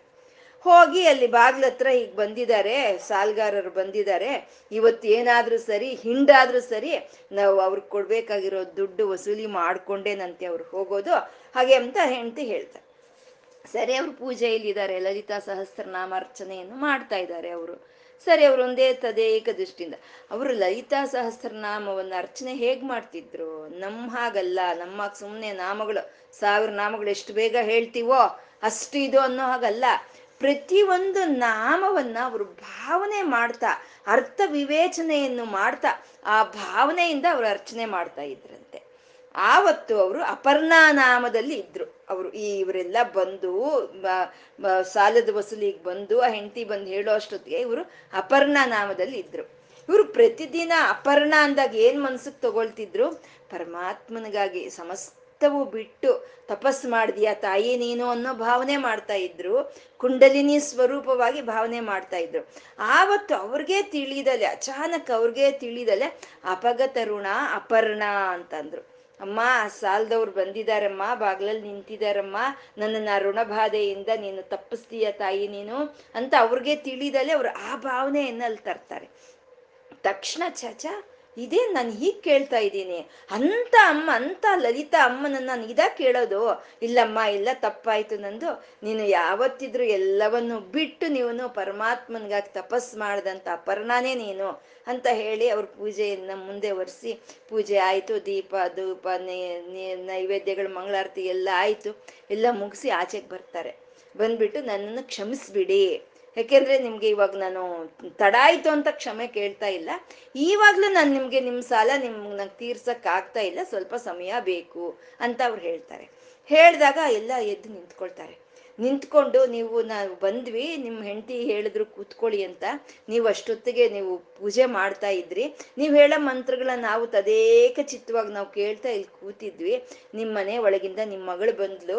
ಬಂದು ಏನ್ ಬಂದಿದ್ದೀರಾ ಅಂದ್ರು, ಈಗ ನಿಮ್ಮಪ್ಪ ದುಡ್ಡು ಕೊಡ್ಬೇಕಮ್ಮ, ನಮ್ಗೆ ಸಾಲ ತಗೊಂಡಿದ್ದಾನೆ ಅಂತ ಹೇಳಿದ್ರೆ, ಹೌದಾ ಇರಿ ಅಂತ ಒಳಕ್ ಹೋದ್ಲು. ಹೋಗಿ ಒಂದು ಪೆಟ್ಟಿಗೆ ತಗೊಂಡ್ ಬಂದ್ಲು. ಬಂದು ಯಾರ್ಯಾರಿಗೆ ಎಷ್ಟೆಷ್ಟು ಕೊಡ್ಬೇಕು ಹೇಳಿ ಅಂತ ಹೇಳಿ ಎಲ್ಲಾ ಪತ್ರಗಳು ತಗೊಂಡ್ರು ಪೆಟ್ಟಿಗೆಯಿಂದ ತಂದು ಎಲ್ಲ ಯಾರ್ಯಾರಿಗೆ ಏನ್ ಕೊಡ್ಬೇಕು ಎಲ್ಲ ಕೊಟ್ಬಿಟ್ಲು ನಿಮ್ಮ ಮಗಳು ಇವಾಗ ಪತ್ರಗಳು ಅರ್ಧ ಆಗ್ತಾ ಇದ್ರೆ ನಿಮ್ಗೆ ತೋರಿಸಿ ಅರ್ಧ ಹಾಕಿ ಅಂತ ಹೇಳಿ ನಿಮ್ಮ ಮನೆ ಒಳಗೆ ಹೊರಟೋದ್ಲು ನಿಮ್ಮ ಮಗಳು. ಒಂದು ಸಲಿ ಕರೀರಿ. ಆ ಮಗುವಿನಲ್ಲಿ ಎಂಥ ದೈವಿಕ ಕಳೆ ಇದೆ. ಒಂದು ಸಲಿ ಕಳೆ. ಕರೀರಿ ಆಚೆಗೆ ಒಂದ್ಸಲಿ ನೋಡ್ಬಿಟ್ಟು ಹೋಗ್ತೀವಿ ಅಂತ ಹೇಳಿದ್ರೆ ಇವರು ಓ ಅಂತ ಅಳಕ್ ಶುರು ಮಾಡಿಬಿಟ್ರು. ಕಣ್ಣಲ್ಲಿ ನೀರು ಸೋರಾಗ್ತಾ ಇದೆ. ನಂಗೆ ಸಂತಾನವೇ ಇಲ್ವಾ? ನಂಗೆ ಮಕ್ಕಳೇ ಇಲ್ಲ. ಅಂತಾದ್ ನನ್ನನ್ನು ಅಮ್ಮ ಅಂತ ಕ ಅಪ್ಪ ಅಂತ ಕರೆದ್ಲ. ನಾನು ಅಮ್ಮ ಅಂತ ಯಾವ ತಾಯಿಯನ್ನ ಪೂಜೆ ಮಾಡ್ತಾ ಇದ್ದೀನೋ, ಆ ತಾಯಿ ನನ್ನ ಮನೆಯಲ್ಲಿ ಮಗಳಾಗಿ ತಿರುಗ್ತಾ ಇದ್ದೀಳ. ತಿರುಗ್ತಾ ಇದ್ದೀರಾ? ನೀವಿನ್ನೆಂಥ ಪುಣ್ಯಾತ್ಮರು ನೀವು ಅಂತ ಹೇಳಿ ಅವರು ಜೋರಾಗಿ ಅಳಕ್ಕೆ ಶುರು ಮಾಡ್ಬಿಟ್ಟಿರ್ತಾರೆ ಅದು ಅಪರ್ಣ ಅಪಗ ತರುಣ ಅಪರ್ಣ ಅಂತ ಹೇಳೋದು. ಏನು ಸಾಲದ ಹೊರೆ ಇದ್ರೂ ಅದರಿಂದ ನಮ್ಮನ್ನು ವಿಮುಕ್ತಿಗೊಳಿಸೋ ಅಂತ ತಾಯಿ ಅಪರ್ಣ ಅಂತ ಹೇಳೋದು. ಇದು ವಿಷಯ ಅವ್ರಿಗೆ ಪಾಂಡರಾಜನಿಗೆ ಹೇಗೆ ತಿಳೀತೋ ತಿಳೀತು. ಕರ್ಸ್ಕೊಂಡ್ರಂತೆ. ಬನ್ನಿ ಅಂತ ಕರ್ಸ್ಕೊಂಡು ಅವ್ರೇನ್ ಸಾಮಾನ್ಯ ಜ್ಞಾನಿ ಅಲ್ಲ, ಸಾಮಾನ್ಯ ವಿದ್ಯೆ ಇದ್ದ ಇಂದ ಇರೋರಲ್ಲ ಅವರು. ಅವ್ರನ್ನ ನೀವು ನನಗೆ ಮಂತ್ರಿಯಾಗಿ ಇರಿ ಅಂತ ಮಂತ್ರಿಯಾಗಿ ನೇಮಕ ಮಾಡ್ಕೊಂಡ್ರಂತೆ ಅವರು. ಮಾಡ್ಕೊಂಡು ಅಷ್ಟೇ ಅಲ್ಲ, ಇನ್ನು ವಂಶ ಪಾರಂಪರ್ಯವಾಗಿ ನಿಮ್ಮ ವಂಶದಲ್ಲಿ ಯಾರು ಬಂದ್ರು ನಮ್ಗೆ ಮಂತ್ರಿಯಾಗಿ ಈ ರಾಜ್ಯಕ್ಕೆ ನಿಮ್ಮ ಸೇವೆಯನ್ನ ನಮ್ಗೆ ಕೊಡಿ ಅಂತ ಹೇಳಿ ಕೇಳ್ಕೊಂಡ್ರಂತೆ. ಹಾಗೆ ಮಾಡಿದ ಋಣಗಳನ್ನೆಲ್ಲ ನಮ್ಮಿಂದ ತೆಗೆದುಹಾಕುವಂತ ಒಂದು ದಿವ್ಯವಾದಂತ ಒಂದು ನಾಮವೇ ಅಪರ್ಣ ಅಂತ ಹೇಳೋದು. ಎಷ್ಟು ಬಂತು ನೋಡಿ, ಎಷ್ಟು ಬಂತು ಒಂದು ಪರಮಾತ್ಮನಿಗಾಗಿ ಸಮಸ್ತವನ್ನು ಬಿಟ್ಟು ಪರಮಾತ್ಮನ ಧ್ಯಾನದಲ್ಲಿ ಮುಳುಗಿದಂತ ತಾಯಿ ಅಪರ್ಣ. ಕುಂಡಲಿನಿ ಶಕ್ತಿ ಸ್ವರೂಪಿಣಿ ಅಪರ್ಣ. ಅಪಗತ ಋಣ ಅಪರ್ಣ. ಯಾರ ಋಣವೂ ಅಮ್ಮನ ಮೇಲೆ ಇರಲ್ಲ. ಅಮ್ಮನನ್ನ ಭಕ್ತಿಯಿಂದ ಸೇವಿಸ್ಕೊಳ್ಳುವಂತ ಭಕ್ತರಿಗೆ ಅವರ ಋಣದಿಂದ ಋಣ ವಿಮುಕ್ತಿಯನ್ನು ಮಾಡಿಸ್ತಾಳೆ ಅದು ಅಂತ ಅಪರ್ಣ ನಾಮ ಹೇಳೋ ಅಂತದ್ದು ಅಪರ್ಣ ಅಂತ. ಮತ್ತೆ ಚಂಡಿಕಾ ಅಂತ ಚಂಡಿಕಾ, ಚಂಡ ಮುಂಡಾಸುರ ನಿಷೂದಿನಿ, ಕ್ಷರಾಕ್ಷರಾತ್ಮಿಕ ಅಂತ. ಇದು ಮಹಾಕಾಳಿಯಿಂದ ಹಿಡಿದು ಮಹಾಕಾಳಿ, ಮಹಾಗ್ರಾಸ, ಮಹಾಶನೆಯಿಂದ ಹಿಡಿದು ಪರಾಪರವರೆಗೂ ಮಂಗಳ ಚಂಡಿ ವಿದ್ಯೆ ಅಂತ ಹೇಳ್ತಾರೆ ಇದನ್ನ. ಮಂಗಳ ಚಂಡಿ ವಿದ್ಯೆ ಅಂತ ಹೇಳ್ತಾರೆ. ಅಂದ್ರೆ ಮಂಗಳ ಚಂಡಿ ವಿದ್ಯೆ ಎರಡನ್ನೂ ಸೇರಿಸ್ಬಿಟ್ರು. ಮಂಗಳ ಬೇರೆ, ಚಂಡಿ ಬೇರೆ. ಎರಡನ್ನೂ ಸೇರಿಸ್ಬಿಟ್ರು. ಮಂಗಳ ಚಂಡಿ ವಿದ್ಯೆ ಅಂತ ಹೇಳಿದ್ರು. ಅಂದ್ರೆ ಮಂಗಳ ಅಂತ ಯಾವಾಗ ಕರಿಬೇಕು ಅಮ್ಮನವ್ರನ್ನ? ಚಂಡಿ ಅಂತ ಯಾವಾಗ ಕರಿಬೇಕು ಅಂದ್ರೆ ತಾನು ಸೃಷ್ಟಿ ಮಾಡುವಾಗ ಮಂಗಳ ತಾಯಿ, ಲಯ ಕಾರ್ಯವನ್ನು ಮಾಡುವಾಗ ಚಂಡಿ, ಎರಡನ್ನು ತಾನೇ ಮಾಡ್ತಾಳೆ ಅನ್ನೋದು ಮಂಗಳ ಚಂಡಿ ವಿದ್ಯೆ ಅಂತ ಹೇಳೋದು. ಇದು ಅಮ್ಮ ಚಂಡಿ ಅಂತ ಹೇಳೋದು. ಅಂದ್ರೆ ದೇವಿ ಮಹಾತ್ಮೆಯಲ್ಲಿ ಯಾವ ತಾಯಿಯನ್ನ ಚಂಡಿ ಚಂಡಿ ದೇವಿ ಅಂತ ಹೇಳ್ತಾ ಇದೆಯೋ ಆ ಚಂಡಿ ದೇವಿಯ ಬಗ್ಗೆ ಇಲ್ಲಿ ಹೇಳ್ತಾ ಇದ್ದಾರೆ. ಆ ದೇವಿ ಮಹಾತ್ಮೆ ಅನ್ನೋದು ಯಾವ ಒಂದು ಭಗವತ್ ಒಂದು ಇದವನ್ನ ಪ್ರತಿಪಾದನೆ ಮಾಡ್ತಾ ಇದೆಯೋ ಆ ತಾಯಿನೇ ಚಂಡಿ ಅಂತ ಹೇಳೋದು. ಚಂಡಿ ಅಂದ್ರು, ದುರ್ಗಾ ಅಂದ್ರು, ಅಥವಾ ದೇವಿ ಅಂದ್ರು, ಎಲ್ಲ ಅಮ್ಮನ ಸ್ವರೂಪಗಳೇ, ಅವೆಲ್ಲ ಅಮ್ಮನ ಸ್ವರೂಪಗಳೇ ಆಗಿ, ಸ್ವರೂಪನೇ ಆಗಿರುವಂತದ್ದು ಹಾಗಾದ್ರೆ ಅಮ್ಮನವ್ರನ್ನ ನಾವು ಚಂಡಿ ಅಂತ ಯಾವಾಗ ಕರಿಬೇಕು? ಸರಸ್ವತಿ ಅಂತ ಯಾವಾಗ ಕರಿಬೇಕು? ಲಕ್ಷ್ಮಿ ಅಂತ ಯಾವಾಗ ಕರಿಬೇಕು? ದುರ್ಗಾ ಅಂತ ಯಾವಾಗ ಕರಿಬೇಕು ಅಂದ್ರೆ, ದುರ್ಗಾ ಅಂತ ಯಾವಾಗ ನಮ್ಗೆ ಏನಾದ್ರೂ ಒಂದು ಕೆಲಸಗಳು ಮಾಡ್ಬೇಕಾದ್ರೆ, ಧೈರ್ಯ ಸಾಹಸಗಳು ನಮ್ಗೆ ಬೇಕಾಗುತ್ತೋ, ಆವಾಗ ಆ ತಾಯಿಯನ್ನ ನಾವು ದುರ್ಗಾ ಅಂತ ಕರಿಬೇಕು. ಅವಾಗ ನಾವು ಮಾಡೋ ಅಂತ ಕೆಲ್ಸಗಳಿಗೆ ಶಕ್ತಿನೂ ಬರುತ್ತೆ, ನಮ್ಗೆ ಆ ಸಾಹಸಗಳು ಬರುತ್ತೆ, ಆ ಧೈರ್ಯನೂ ಬರುತ್ತೆ. ಮತ್ತೆ ನಾವು ಸಿಟ್ಟಿನಿಂದ ಇದ್ರೆ, ಸಿಟ್ಟಿನಿಂದ ಇರ್ಬೇಕಾದ್ರೆ ಅಮ್ಮನವ್ರನ್ನ ಚಂಡಿ ಅಂತ ಕರಿತೀವಿ. ಸಿಟ್ಟಿನಿಂದ ರೌದ್ರಾವತಾರದಲ್ಲಿ ಇರ್ಬೇಕಾದ್ರೆ ಅಮ್ಮನವ್ರನ್ನ ನಾವು ಚಂಡಿ ಅಂತ ಕರಿತೀವಿ. ಮತ್ತೆ ಬೇಕು, ಈ ಸಿಟ್ಟು ಬೇಕು ಈಚೆ ಈ ಒಂದು, ಈ ರೌದ್ರಾವತಾರ ಬೇಕು. ಆ ಸಿಟ್ಟು, ಆ ರೌದ್ರಾವತಾರ ಇದ್ರೇನೆ ಈ ಪ್ರಕೃತಿ, ಈ ಪ್ರಾಣಿಗಳೆಲ್ಲ ರಕ್ಷಣೆ ಆಗ್ತಾ ಇರೋವಂಥದ್ದು. ಹಾಗೆ ಸಿಟ್ಟಿನಿಂದ ಇರುವಂತ ತಾಯಿಯನ್ನ ಚಂಡಿ ಅಂತ ಹೇಳ್ತೀವಿ. ಅವಳೇ ಮಂಗಳ, ಅವಳೇ ಸೌಮ್ಯ ಸ್ವರೂಪಿಣಿ, ಅವಳೇ ಚಂಡಿ. ಸಮಯ ಬಂದಾಗ ಅವಳೇ ಚಂಡಿ ಹಾಕ್ತಾಳೆ ಅಂತ. ಇದು ಒನಕೆ ಓಬವ್ವ ಒಂದು ಸಾಮಾನ್ಯವಾದ ಒಂದು ಸೈನಿಕನ ಹೆಂಡತಿ ಅವಳು ಒನಕೆ ಓಬವ್ವ ಅವಳು ತುಂಬಾ ಒಂದು ನಾಚಿಕೆಯ ಸ್ವಭಾವ, ಒಂದು ತುಂಬಾ ಸತ್ವ ಗುಣದಿಂದ ಕೂಡಿರೋ ಅಂತ ಅವಳು. ನಾಲ್ಕು ಜನ ಗಂಡಸರು ಬಂದ್ರೆ ಅಲ್ಲಿ ಬಂದು ನಿಂತ್ಕೊಳ್ತಾ ಇರ್ಲಿಲ್ವಂತೆ. ಅಂತ ಸಾಧು ಪ್ರಾಣಿ ಆ ಒಣಕೆ ಓಬವ್ವ ಆ ಒಂದು ದಿನ ಗಂಡ ಊಟ ಮಾಡ್ತಾ ಇರ್ಬೇಕಾದ್ರೆ ಬಂದ್ರು, ನೀರ್ ತಗೊಳಕ್ ಬಂದ್ರೆ ಅಲ್ಲಿ ಶತ್ರು ಸೈನ್ಯ ಅನ್ನೋದು ಕೋಟೆ ಒಳಕ್ಕೆ ಸುತ್ಕೊಂಡ್ ಬರುತ್ತೆ. ಅವಾಗೇನು ಆ ಸೌಮ್ಯವಾದಂತ ತಾಯಿನೇ ಚಂಡಿ ಆದ್ಲು ಒಣಕೆ ತಗೊಂಡ್ಲು, ಎಲ್ಲಾರನು ಸಂಹಾರ ಮಾಡಿದ್ಲು. ಕೋಟೆಯನ್ನ ರಕ್ಷಣೆ ಮಾಡಿದ್ಲು. ಅಂದ್ರೆ ಸತ್ವಗುಣದ ಆ ಹೆಣ್ಣೆ ಚಂಡಿಯಾದ್ಲು ಅಂತ. ಹಾಗೆ ಸತ್ವಗುಣದ ಅಮ್ಮನೇ ಸೃಷ್ಟಿ ಮಾಡೋವಾಗ ಮಂಗಳ ಆಗ್ತಾಳೆ. ಈ ಸೃಷ್ಟಿಯನ್ನ ಕಾಪಾಡಬೇಕಾದ್ರೆ ಚಂಡಿ ಆಗ್ತಾಳೆ ಅಂತ. ಕೋಪ ಸ್ವರೂಪದಾದ ತಾಯಿಯನ್ನ ನಾವು ಚಂಡಿ ಅಂತ ಕರಿತೀವಿ. ಅದಕ್ಕೆ ಈಶ್ವರ್ ರುದ್ರ ಮಂತ್ರಗಳಲ್ಲಿ ಹೇಳ್ತಾರೆ, ನಮಸ್ತೆ ರುದ್ರಮನ್ಯವ ಅಂತ ಹೇಳ್ತಾರೆ. ಅಂದ್ರೆ ನಮಸ್ತೆ ರುದ್ರಮನ್ಯವ ಅಂದ್ರೆ ರುದ್ರ, ಮನ್ಯ ಅಂದ್ರೆ ಸಿಟ್ಟು ಅಂತ. ರುದ್ರ ನಿನ್ನ ಒಂದು ಸಿಟ್ಟಿಗೆ ನನ್ನ ನಮಸ್ಕಾರ ಅಂತ ಹೇಳ್ತಾರೆ.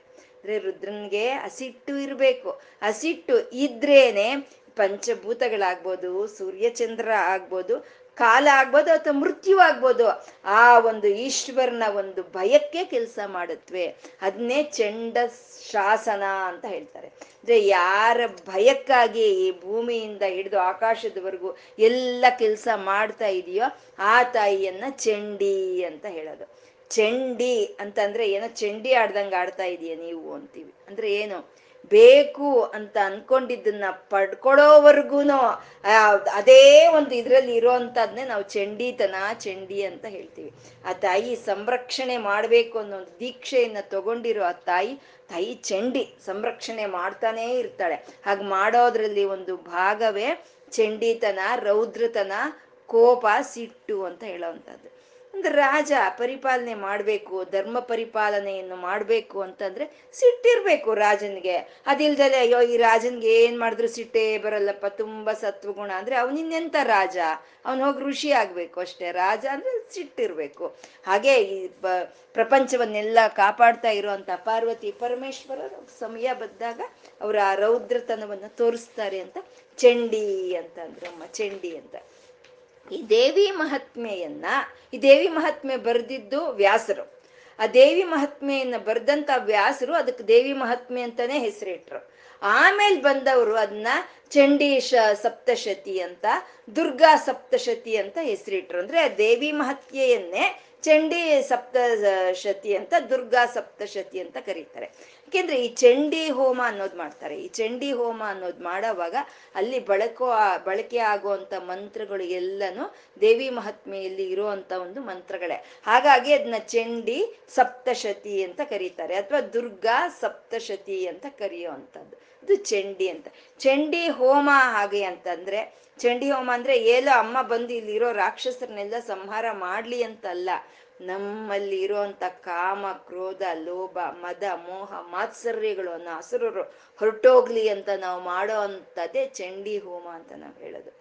ಈ ಚಂಡಿತನ ಅನ್ನೋದು ಮತ್ತೆ ಈ ಸೌಮ್ಯತನ ಅನ್ನೋದು ಎರಡೂ ಪ್ರಕೃತಿಯಲ್ಲಿ ಒಟ್ಟು ಒಟ್ಟಿಗೆ ಇರುತ್ತೆ ಒಟ್ಟು ಒಟ್ಟಿಗೆ ಇರುತ್ತೆ. ಸೂರ್ಯ ಬೆಳಗ್ಗೆ ಓದ್ ಹುಟ್ತಾ ಇರೋಗೆ ಅದು ಮಂಗಳ ಅಂತ ಹೇಳ್ತೀವಿ, ಮಂಗಳ. ಅದೇ ಗ್ರೀಷ್ಮ ಋತು ಬಂತು, ವೈಶಾಖ ಮಾಸ ಬಂತು ಅಂದ್ರೆ ಆ ಬಿಸಿಲು ತಡಿಯಕ್ಕಾಗುತ್ತಾ? ಶಾಖ, ಅದಕ್ಕೆ ಅದನ್ನ ವೈಶಾಖ ಮಾಸ ಅಂತ ಹೇಳ್ತಾರೆ. ಒಲೆ ಮೇಲೆ ಶಾಖ ಇದ್ದಂಗಿರುತ್ತೆ ಅದನ್ನ ವೈಶಾಖ ಮಾಸ ಅಂತಾರೆ.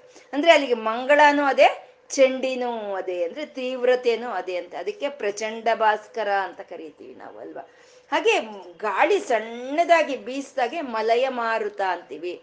ಅದೇ ಉದ್ರುತವಾಗಿ ಬಂದಾಗ ಚಂಡಮಾರುತ ಅಂತ ಹೇಳ್ತೀವಿ. ಚಂಡ ಅಂತಂದ್ರೆ ಸಿಟ್ಟಿನಿಂದ, ರೌದ್ರದಿಂದ ಕೂಡಿರುವಂತ ತಾಯಿಯನ್ನ ಚಂಡಿ ಅಂತ ಕರೆಯುವಂಥದ್ದು ಮತ್ತೆ ಚಂಡ ಮುಂಡಾಸುರ ನಿಷೂದಿನಿ ಅಂತ ಇದ್ದಾರೆ. ಚಂಡ ಮುಂಡಾಸುರ ನಿಷೂದಿನಿ ಅಂದ್ರೆ ಇದು ದೇವಿ ಮಹಾತ್ಮೆಯಲ್ಲಿ ಶುಂಭ ನಿಶುಂಬರ ಒಂದು ಯುದ್ಧದ ಘಟ್ಟವನ್ನ ಇಲ್ಲಿ ತರ್ತಾ ಇದೆ ಈ ನಾಮ ಚಂಡ ಮುಂಡಾಸುರ ನಿಷೂದಿನಿ ಅನ್ನೋ ನಾಮ ನಮ್ಗೆ ಸಂಪೂರ್ಣ ಇಲ್ಲಿ ಆ ಘಟ್ಟವನ್ನೇ ನಮ್ಗೆ ಇಲ್ಲಿ ತಂದ್ಕೊಡ್ತಾ ಇರೋವಂಥದ್ದು.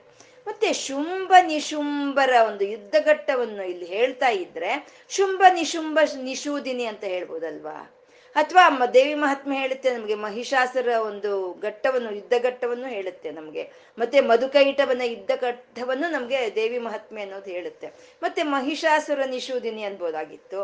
ಅಥವಾ ಮಧುಕೈಟವ ನಿಶೂದಿನಿ ಅನ್ನು ಅಂತ ಹೇಳ್ಬೋದಾಗಿತ್ತು. ಎಲ್ಲ ಬಿಟ್ಟು ಚಂಡಮುಂಡಾಸುರ ನಿಷೂದಿನಿ ಅಂತ ಯಾಕೆ ಹೇಳ್ತಾ ಇದ್ದಾರೆ? ಅಂತಂದ್ರೆ ಚಂಡಮುಂಡರು ಆ ಶುಂಭ ನಿಶುಂಭರಿಗೆ ಒಂದು ಅವರೇ ಪ್ರಧಾನವಾಗಿರುವಂಥವ್ರು, ಅವರಿಂದಾನೇ ಎಲ್ಲ ನಡೆಯೋ ಅಂಥದ್ದು ಅವರೇ ಪ್ರಧಾನವಾಗಿರೋ ಅಂಥವ್ರು ಅವ್ರನ್ನ ಹೊಡೆದ್ರೆ ಎಲ್ಲವೂ ತಾನಷ್ಟಕ್ಕೆ ತಾನೇ ಅದೇ ಸರಿ ಹೋಗುತ್ತೆ ಅಂತ ಚಂಡ ಮುಂಡಾಸುರ ನಿಶೂದಿನಿ ಅಂತಂದು.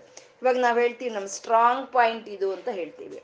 ಆ ಸ್ಟ್ರಾಂಗ್ ಪಾಯಿಂಟ್ಗೆ ಪೆಟ್ಟು ಬಿದ್ದಾಗ ನಾವು ವೀಕ್ ಆಗೋಗ್ತೀವಿ. ಆವಾಗ ಅದೇ ನಮ್ಗೆ ವೀಕ್ ಪಾಯಿಂಟ್ ಆಗುತ್ತೆ. ಹಾಗೆ ಅವು ಈ ಶುಂಭ ನಿಶುಂಭರ ಒಂದು ಯುದ್ಧದಲ್ಲಿ ಚಂಡಮುಂಡರೇ ಪ್ರಧಾನವಾಗಿರುವಂಥದ್ದು.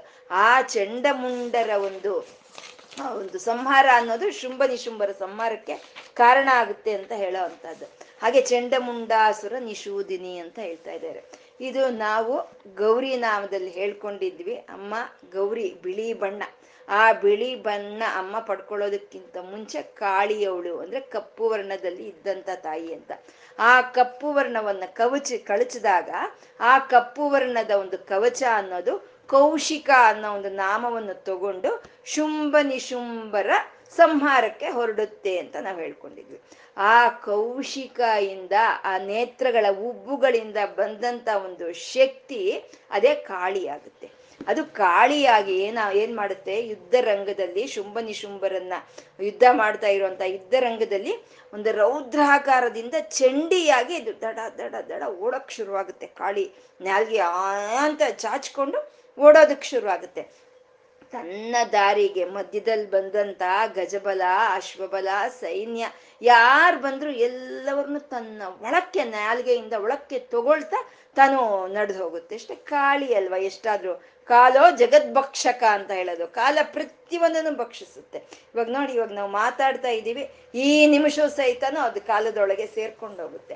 ಹಾಗೆ ಬಂದವ್ರನ್ನೆಲ್ಲ ತನ್ನ ಒಳಕ್ಕೆ ತಗೊಂಡು ಹೋಗ್ತಾ ಇರುತ್ತೆ, ಹೋಗ್ತಾ ಇರಬೇಕಾದ್ರೆ ಆ ಚೆಂಡ ಮುಂಡ್ರು ಬಂದಾಗ ಆ ಚೆಂಡ ಮುಂಡ್ರ ತಲೆಗಳನ್ನು ಕತ್ತರಿಸಿ ಎರಡು ಕೈಯಲ್ಲಿ ಅವ್ರ ತಲೆಗಳನ್ನ ಹಿಡ್ಕೊಂಡು ಅಮ್ಮನ ಹತ್ರ ಹೋಗಿ, ಅಮ್ಮ, ನೀನು ಮಾಡ್ತಾ ಇದೀಯ ಒಂದು ಯಜ್ಞ. ಯುದ್ಧ ಅನ್ನೋ ಒಂದು ಯಜ್ಞವನ್ನು ಮಾಡ್ತಾ ಇದೀಯಾ. ಆ ನೀನ್ ಮಾಡ್ತಾ ಇರೋ ಯಜ್ಞಕ್ಕೆ ಸಹಾಯ ಆಗ್ಲಿ ಅಂತ ಈ ಚೆಂಡ ಮುಂಡರನ್ನ ನಾನು ತಗೊಂಡ್ ಬಂದಿದ್ದೀನಿ ನೋಡಮ್ಮ ಅಂತ ತೋರಿಸ್ತಾಳೆ ಕಾಳಿ. ಅವಾಗ ಅಮ್ಮ, ಶಭಾಷ್, ಒಳ್ಳೆ ಕೆಲಸ ಮಾಡಿದೀಯ ನೀನು. ಈ ಚೆಂಡ ಮುಂಡರನ್ನ ಸಂಹಾರ ಮಾಡಿದಂತ ನೀನು ಚಾಮುಂಡ ಅನ್ನೋ ಹೆಸರದಲ್ಲಿ ಪ್ರಖ್ಯಾತಿ ಹೊಂದು ಅಂತ ಅಮ್ಮನವರು ಹೇಳ್ತಾರೆ. ಚಾಮುಂಡ್ ಚಂಡ ಮುಂಡರ ಸಂಹಾರ ಮಾಡಿದಂತ ಅಮ್ಮ ಚಾಮುಂಡ ಅಂತ. ಇದನ್ನೇ ಹೇಳುತ್ತೆ ದೈ ದೇವಿ ಭಾಗವತ ನಮ್ಗೆ. ಯಸ್ಮಾತ್ ಚಂಡಂ, ಚಂಡಂಚ ಮುಂಡಂಚ ಗೃಹೀತ್ವ ತ್ವಮುಪಾಗತ ಚಾಮುಂಡೇತಿ ತಥೋ ಲೋಕೋಖ್ಯಾತಿ ದೇವಿ ಭವಿಷ್ಯಸೆ ಅಂತ. ಚಂಡಮುಂಡರನ್ನ ಸಂಹಾರ ಮಾಡಿದಂತ ಅಮ್ಮ ಚಾಮುಂಡ ಅಂತ ಪ್ರಖ್ಯಾತಿ ಹೊಂದುತ್ತಾಳೆ ಅಂತ. ಅದು ಚಂಡ ಮುಂಡಾಸುರ ನಿಶೂದಿನಿ ಅಂತ ಹೇಳಿದ್ರು ಚಂಡಿ, ಕೋಪ ಸ್ವಭಾವಳು. ಏನ್ ಮಾಡಿದ್ರು ಚಂಡ ಮುಂಡರ ಸಂಹಾರವನ್ನು ಮಾಡಿದ್ಲು. ಅದು ಚಂಡಿಕಾ ಚಂಡ ಮುಂಡಾಸುರ ನಿಶೂದಿನಿ ಅಂತ ಹೇಳಿದ್ರು ಇಷ್ಟಕ್ಕೂ ಚಂಡ ಮುಂಡ ಅಂದ್ರೆ ಏನು? ಅಂದ್ರೆ ಚಂಡ ಅಂದ್ರೆ ಅತೀ ರಜೋಗುಣ ಒಂದು. ಅತೀ ರಜೋಗುಣ. ಮುಂಡ ಅಂದ್ರೆ ಅತೀ ತಮೋಗುಣ ಅನ್ನೋದು. ಎರಡು ಅಪಾಯವೇ. ಅತೀ ರಜೋಗುಣ, ಅತೀ ತಮೋಗುಣ ಇದ್ರೆ ಪ್ರಕೋಪಕ್ಕೆ ಹೋಗುತ್ತೆ. ಆ ಪ್ರ ಒಂದು ವಿಕೃತವಾದ ರೂಪಗಳನ್ನು ತಗೊಳುತ್ತೆ. ಅತೀ ರಜೋತನ ಅನ್ನೋದು ಇರ್ಬೇಕಾದ್ರೆ. ಆ ರಜ ರಜೋತಮಕ್ಕೆ, ಅತೀ ರಜೋತಮಕ್ಕೆ ನಿದರ್ಶನೆ ರಾವಣಾಸುರ. ಅತೀ ತಮೋಗುಣಕ್ಕೆ ನಿದರ್ಶನನೇ ಕುಂಭಕರ್ಣ ಅಂತ ಹೇಳೋದು. ಎರಡು ಅಪಾಯಕಾರಿನೇ. ಹಾಗೆ ಎರಡು ಅಪಾಯಕಾರಿ ಇರೋ ಅಂತವ್ರೆ ಚೆಂಡ, ಮುಂಡ ಅಂತ ಹೇಳೋ ಅಂತದ್ದು ಮತ್ತೆ ಚಂಡ, ಮುಂಡ ಅಂತ ಹೇಳಿದ್ರೆ ದ್ವಂದ್ವವನ್ನು ಹೇಳುತ್ತೆ ದ್ವಂದ್ವವನ್ನು ಹೇಳುತ್ತೆ. ಆ ದ್ವಂದ್ವವನ್ನ ನಿಶೂದನೆ ಮಾಡಿದಂತ ಅಮ್ಮನೇ ಚೆಂಡ ಮುಂಡಾಸುರ ನಿಶೂದಿನಿ ಅಂತ. ಇದು ನಮ್ಗೆ ಖಡ್ಗಮಾಲೆಯಲ್ಲಿ ಹೇಳ, ಒಂದು ನಾಮ ಬರುತ್ತೆ ಸರ್ವ ಸರ್ವ ದ್ವಂದ್ವ ಕ್ಷಯಂಕರಿ ಅಂತ. ಅಂದ್ರೆ ದ್ವಂದ್ವಗಳು ಹೊರಟೋಗ್ಬೇಕು. ದ್ವಂದ್ವಗಳು ಅಂದ್ರೆ ರಾಗದ್ವೇಷಗಳು, ಅಹಂಕಾರ ಮಮಕಾರಗಳು, ಕಷ್ಟ ನಷ್ಟಗಳು ಸುಖ, ದುಃಖಗಳು, ಇವೆಲ್ಲ ಈ ದ್ವಂದ್ವ ಹೊರಟೋಗ್ಬೇಕು. ಈ ದ್ವಂದ್ವ ಹೊರಟೋದ್ರೆ ಏಕತ್ವ ಅನ್ನೋದು ನಮ್ಗೆ ಸಿಕ್ಕುತ್ತೆ. ಆ ಏಕತ್ವವನ್ನೇ ಏಕಂ ಅದ್ವಿತೀಯಂ ಬ್ರಹ್ಮ ಅಂತ ಹೇಳೋದು. ಹಾಗೆ ಏಕಂ ಅದ್ವಿತೀಯಂ ಬ್ರಹ್ಮ ನಮ್ಮಲ್ಲಿರೋ ಅಂತ ರಜೋಗುಣ, ತಮೋಗುಣ ಹೊರಟೋಗೋದೆ ಚಂಡಮುಂಡಾಸುರ ನಿಶೂದಿನಿ ಆ ತಮೋಗುಣ, ರಜೋಗುಣ ಯಾವಾಗ ಹೊರಟೋಯ್ತೋ ಅವಾಗ ನಮ್ಮಲ್ಲಿ ಸತ್ವಗುಣ ಬರುತ್ತೆ. ಆ ಸತ್ವಗುಣದಿಂದನೇ ನಮ್ಗೆ ಪರಮಾತ್ಮ ಒಬ್ಬನೇ ಅನ್ನೋದು ನಮ್ಗೆ ಅರ್ಥ ಆಗುತ್ತೆ. ಅದೇ ಏಕಂ ಅದ್ವಿತೀಯಂ ಬ್ರಹ್ಮ. ಆ ಜ್ಞಾನವನ್ನು ಕೊಡೋ ಅಂತ ತಾಯಿನೇ ಚಾಮುಂಡ ಅಂತ ಹೇಳೋವಂಥದ್ದು ಅದೇ ಚಂಡ ಮುಂಡಾಸುರ ನಿಶೂದಿನಿ ಅಂತ ಹೇಳೋದು. ಕ್ಷರಾಕ್ಷರಾತ್ಮಿಕ ಅಂತ ಇದ್ದಾರೆ. ಆಹಾ, ಎಂಥ ನಾಮ. ಇಲ್ಲಿ ವಿಷ್ಣು ಸಹಸ್ರನಾಮ, ಲಲಿತ ಸಹಸ್ರನಾಮ, ದೇವಿ ಮಹಾತ್ಮೆ ಭಗವದ್ಗೀತೆ, ಪ್ರತಿ ಒಂದನ್ನ ಒಂದು ಮಿಕ್ಸಿ ಜಾರಲ್ಲಿ ಹಾಕಿ ಆ ರಸವನ್ನು ತಗೊಂಡು ಬಂದು ಕೊಟ್ಟಂಗಿದೆ ಕ್ಷರಾಕ್ಷರಾತ್ಮಿಕ ಅನ್ನೋ ಒಂದು ನಾಮ. ಕ್ಷರ ಅಂತಂದ್ರೆ ನಶಿಸಿ ಹೋಗೋದನ್ನ ಕ್ಷರ ಅಂತ ಹೇಳ್ತೀವಿ. ಅಕ್ಷರ ಅಂದ್ರೆ ಶಾಶ್ವತವಾಗಿ ಉಳಿಯೋದನ್ನ ಅಕ್ಷರ ಅಂತ ಹೇಳ್ತೀವಿ. ಕ್ಷರ, ಅಕ್ಷರ. ಕ್ಷರ, ಕ್ಷರಾತ್ಮಿಕ ಅಂದ್ರೆ ನಶಿಸಿ ಹೋಗೋದು ಆ ತಾಯಿನೇ. ಶಾಶ್ವತವಾಗಿ ಉಳಿಯೋದು ಆ ತಾಯಿನೇ ಅಂತ ಹೇಳ್ತಾ ಇದ್ದಾರೆ. ಅಂದ್ರೆ ಇಲ್ಲ ನಶಿಸಿ ಹೋಗ್ಬೇಕು, ಇಲ್ಲ ಶಾಶ್ವತವಾಗಿ ಉಳಿಬೇಕು. ಎರಡರಲ್ಲಿ ಒಂದಾಗ್ಬೇಕು. ಎರಡು ಆ ತಾಯಿನೇ ಅಂತ ಇಲ್ಲಿ ಹೇಳ್ತಾ ಇದಾರಲ್ಲ ಇದು ಹೇಗೆ? ಕ್ಷರ, ಕ್ಷರಾತ್ಮಿಕ ಅಂತಂದ್ರೆ ಕ್ಷರ ಅಂದ್ರೆ ಉಪಾಧಿಗಳು ಅಂದ್ರೆ ನಮ್ಮ ಶರೀರಗಳು. ನಮ್ಮ ಶರೀರಗಳೇ ಅಲ್ಲ, ಸೂರ್ಯ, ಚಂದ್ರ, ಗ್ರಹ, ನಕ್ಷತ್ರಗಳಿಂದ ಹಿಡಿದು ಪಂಚಭೂತಗಳಿಂದ ಹಿಡಿದು ಪ್ರತಿಯೊಂದು ಪ್ರಾಣಿ, ಪ್ರತಿಯೊಂದು ವೃಕ್ಷವು, ಪ್ರತಿಯೊಂದು ಇವೆಲ್ಲ ಕ್ಷರಗಳೇ. ಅಂದ್ರೆ ಎಲ್ಲ ಉಪಾಧಿಗಳು ಇವೆಲ್ಲ ಯಾವತ್ತಿದ್ರು ನಶಿಸಿ ಹೋಗುವಂಥದ್ದೇ. ಆ ನಶಿಸಿ ಹೋಗುವಂಥ ಉಪಾಧಿಗಳಲ್ಲಿ ಒಂದು ಚೈತನ್ಯ ಅಂತ ಇದೆಯಲ್ಲ, ಅದು ಯಾವತ್ತಿಗೂ ನಶಿಸಿ ಹೋಗಲ್ಲ. ಅದು ಅಕ್ಷರ ಅಂತ ಹೇಳೋದು. ಅಂದ್ರೆ ಈ ಶರೀರವು ತಾನೇ ಈ ಶರೀರದೊಳಗೆ ಇರೋ ಅಂತ ಚೈತನ್ಯವು ತಾನೇ ಅಂತ ಕ್ಷರಾಕ್ಷರಾತ್ಮಿಕ ಅಂತಂದ್ರು. ನಶಿಸಿ ಹೋಗುತ್ತೆ, ಈ ಶರೀರ ನಶಿಸಿ ಹೋಗುತ್ತೆ ನಿಜ. ಅದು ಈ ನಶಿಸಿ ಹೋಗುವಂತ ಶರೀರದಲ್ಲಿ ಆ ಶಾಶ್ವತವಾಗಿ ಉಳಿಯೋ ಅಂತ ಅಕ್ಷರ ರೂಪವಾದ ಚೈತನ್ಯ ಇರೋದ್ರಿಂದಾನೆ ಈ ಶರೀರ ಅನ್ನೋದು ಕೆಲಸ ಮಾಡುತ್ತೆ. ಅಲ್ಲಿಗೆ ಈ ಶರೀರ ಯಾರ್ದು? ಆತ್ಮದ್ದೇ ಶರೀರ. ಅಂದ್ರೆ ಆತ್ಮ ಚೈತನ್ಯದ್ದು. ಇದೇ ಕ್ಷರ ಕ್ಷರಾತ್ಮಿಕ ಅಂತ ಹೇಳೋವಂಥದ್ದು ಇದು. ಎರಡು, ಆ ತಾಯಿನೇ ಅಂತ ಹೇಳೋದು. ಈ ಕ್ಷರ ಈ ರೂಪದಲ್ಲಿ, ಈ ರೂಪಗಳಲ್ಲಿ, ಈ ಶರೀರಗಳ ರೂಪದಲ್ಲಿ, ಈ ಪ್ರಾಣಿಗಳ ರೂಪದಲ್ಲಿ, ಈ ಪ್ರಕೃತಿ ರೂಪಗಳಲ್ಲಿ ತನ್ನನ್ನು ತಾನು ಪ್ರಕಟಿಸ್ಕೊಂಡಿದ್ದಾಳೆ ಆ ತಾಯಿ. ಅದು ಕ್ಷರ. ಅದ್ರ ಒಳಗೆ ಒಂದು ಚೈತನ್ಯ ಇದೆ. ಆ ಚೈತನ್ಯ ಇಲ್ದಿದ್ರೆ ಇನ್ಯಾಕ್ ಬೇಕು ಇದೆಲ್ಲನೂ? ಒಂದು ಮೂಸಂಬಿ ಹಣ್ಣಿದೆ ಅಂದ್ರೆ ಅದ್ರೊಳಗೆ ಜ್ಯೂಸ್ ಇರಬೇಕು, ರಸ ಇರಬೇಕು. ರಸ ಇರೋದಕ್ಕೆ ನಮ್ಗೆ ಮೂಸಂಬಿ ಹಣ್ಣು ಬೇಕು. ಹಾಗೆ ಈ ಕಾಣಿಸ್ತಾ ಇರೋ ಈ ಶರೀರಗಳಲ್ಲೆಲ್ಲ, ನಶಿಸಿ ಹೋಗುವಂತ ಈ ಶರೀರಗಳಲ್ಲೆಲ್ಲ ಇರೋ ಅಂತ ಚೈತನ್ಯ ಇದೆಯೇ? ಅದೇ ಅಕ್ಷರ. ಅದೇ ಕ್ಷರ ಕ್ಷರಾತ್ಮಿಕ ಅಂದ್ರು ಎರಡೂ ಆ ತಾಯಿನೇ ಅಂತ. ಇದೇ ನಮ್ಗೆ ವಿಶ್ವಂ ವಿಷ್ಣು ಅಂತ ವಿಷ್ಣು ಸಹಸ್ರನಾಮ ಪ್ರಪ್ರಥಮದಲ್ಲಿ ಹೇಳುತ್ತೆ. ವಿಷ್ಣು ಈ ಕಾಣಿಸ್ತಾ ಇರುವಂತ ಈ ಪ್ರಪಂಚ ಎಲ್ಲಾನು, ಇದು ಕ್ಷರ ಇದು ಇದು ಭಗವಂತನ ರೂಪವೇ. ವಿಷ್ಣು ಅಂತ ಅಂದ್ರೆ ಈ ಪ್ರಪಂಚದೊಳಗೆ ಇರುವಂತ ಚೈತನ್ಯ, ಅದು ಅಕ್ಷರ, ಅದನ್ನು ಭಗವಂತನ ರೂಪವೇ. ಅದೇ ವಿಶ್ವಂ ವಿಷ್ಣು ಅದೇ ಇಲ್ಲಿ ಕ್ಷರ, ಕ್ಷರಾತ್ಮಿಕ ಅಂತ ಹೇಳ್ತಾ ಇದ್ದಾರೆ ನಮ್ಗೆ ಏನೇನು ನೇತ್ರಗಳಿಗೆ ಕಾಣಿಸ್ತಾ ಇದೆಯೋ ಅದೆಲ್ಲ ಕ್ಷರಗಳೇ. ಅದೆಲ್ಲ ಹೊರಟೋಗೋದೆ. ಆ ಒಳಗೆ ಇರೋ ಅಂತ ಚೈತನ್ಯ ಏನ್ ಇದೆಯೋ ಅದು ಯಾವತ್ತಿಗೂ ನಶಿಸಿ ಹೋಗಲ್ಲ, ಅದೇ ಅಕ್ಷರ ಅದು. ಅವು ಎರಡು ಬ, ಒಂದು ಭಗವಂತನ ರೂಪವೇ, ಅಮ್ಮನ ರೂಪವೇ ಅಂತ ಕ್ಷರ, ಕ್ಷರಾತ್ಮಿಕ ಅಂತ ಹೇಳಿದ್ರು. ಕ್ಷರ ಅಂದ್ರೆ ಜಗತ್ತು, ನಶಿಸಿ ಹೋಗುವಂತ ಜಗತ್ತು. ಅಕ್ಷರ ಅಂದ್ರೆ ಈ ಜಗತ್ತಕ್ಕೆ ಕಾರಣವಾದಂತ ಪರಬ್ರಹ್ಮ.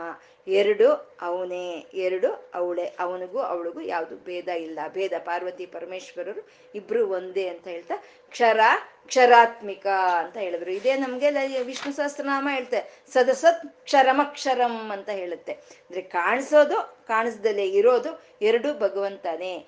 ಹೋಗೋ ಈ ಶರೀರಗಳು, ಈ ಶರೀರದೊಳಗೆ ಇರೋ ಅಂತ ಜೀವಾತ್ಮ ಎರಡೂ ಭಗವಂತನ ರೂಪವೇ ಅಂತ. ಕ್ಷರ, ಕ್ಷರಾತ್ಮಿಕ ಅಂತ ಹೇಳೋದು. ಬರುತ್ತೆ. ನಾವು ಮಾಡಿದ ಕರ್ಮಕ್ಕೆ ಅನುಸಾರವಾಗಿ ಶರೀರಗಳು ಬರುತ್ತೆ. ಆ ಶರೀರದೊಳಗೆ ಇರೋ ಅಂತ ಜೀವಾತ್ಮ ಇರುತ್ತಲ್ಲ, ಅದು ಮಾತ್ರ ಶಾಶ್ವತ. ಅದು ಅದು ಯಾವ ಶರೀರದೊಳಗೆ ಸೇರ್ಕೊಂಡ್ರು ಸರಿ, ಆ ಶರೀರದೊಳಗೆ ತಾದಾಪ್ಯವನ್ನು ಹೊಂದುತ್ತಾ ಇರುತ್ತೆ ಅದು. ಆದ್ರೆ ಅದು ಮಾತ್ರ ಶಾಶ್ವತವಾಗಿ ಉಳಿಯೋ ಅಂತದ್ದೇ ಅಂತ ಕ್ಷರ, ಕ್ಷರಾತ್ಮಿಕ ಅಂತ ಹೇಳಿದ್ರು. ಇದನ್ನೇ ಇದೇ ಭಗವದ್ಗೀತೆಯಲ್ಲಿ ಹೇಳೋದು. ಭಗವನ್ ಕೃಷ್ಣ ಪರಮಾತ್ಮ ಹೇಳ್ತಾನೆ, ಈ ಕ್ಷರ ಕ್ಷರಾತ್ಮಿಕನ್ನ ಇದನ್ನ ಹೇಳ್ತಾನೆ. ದ್ವಾವಿಮೌ ಪುರುಷವು ಲೋಕೆ ಕ್ಷರಾಕ್ಷರ ಏವಚ ಅಂತಂದ್ರು. ಕ್ಷರ ಸರ್ವಾಣಿ ಭೂತಾನಿ ಕೂಟಸ್ಥೋಕ್ಷರ ಉಚ್ಯತೆ ಅಂತಂದ್ರು. ದ್ವಾವಿಮೌ ಪುರುಷವು ಲೋಕೆ ಕ್ಷರಾಕ್ಷರ ಏವಚ ಅಂತಂದ್ರೆ ಕ್ಷರ ಈ ಕಣ್ಣಿಗೆ ಕಾಣಿಸೋ ಅಂತ ಈ ಉಪಾಧಿಗಳು, ಈ ಎಲ್ಲ ನಶಿಸಿ ಹೋಗುವಂತ ಈ ಉಪಾಧಿಗಳು ಪರಮಾತ್ಮನೇ.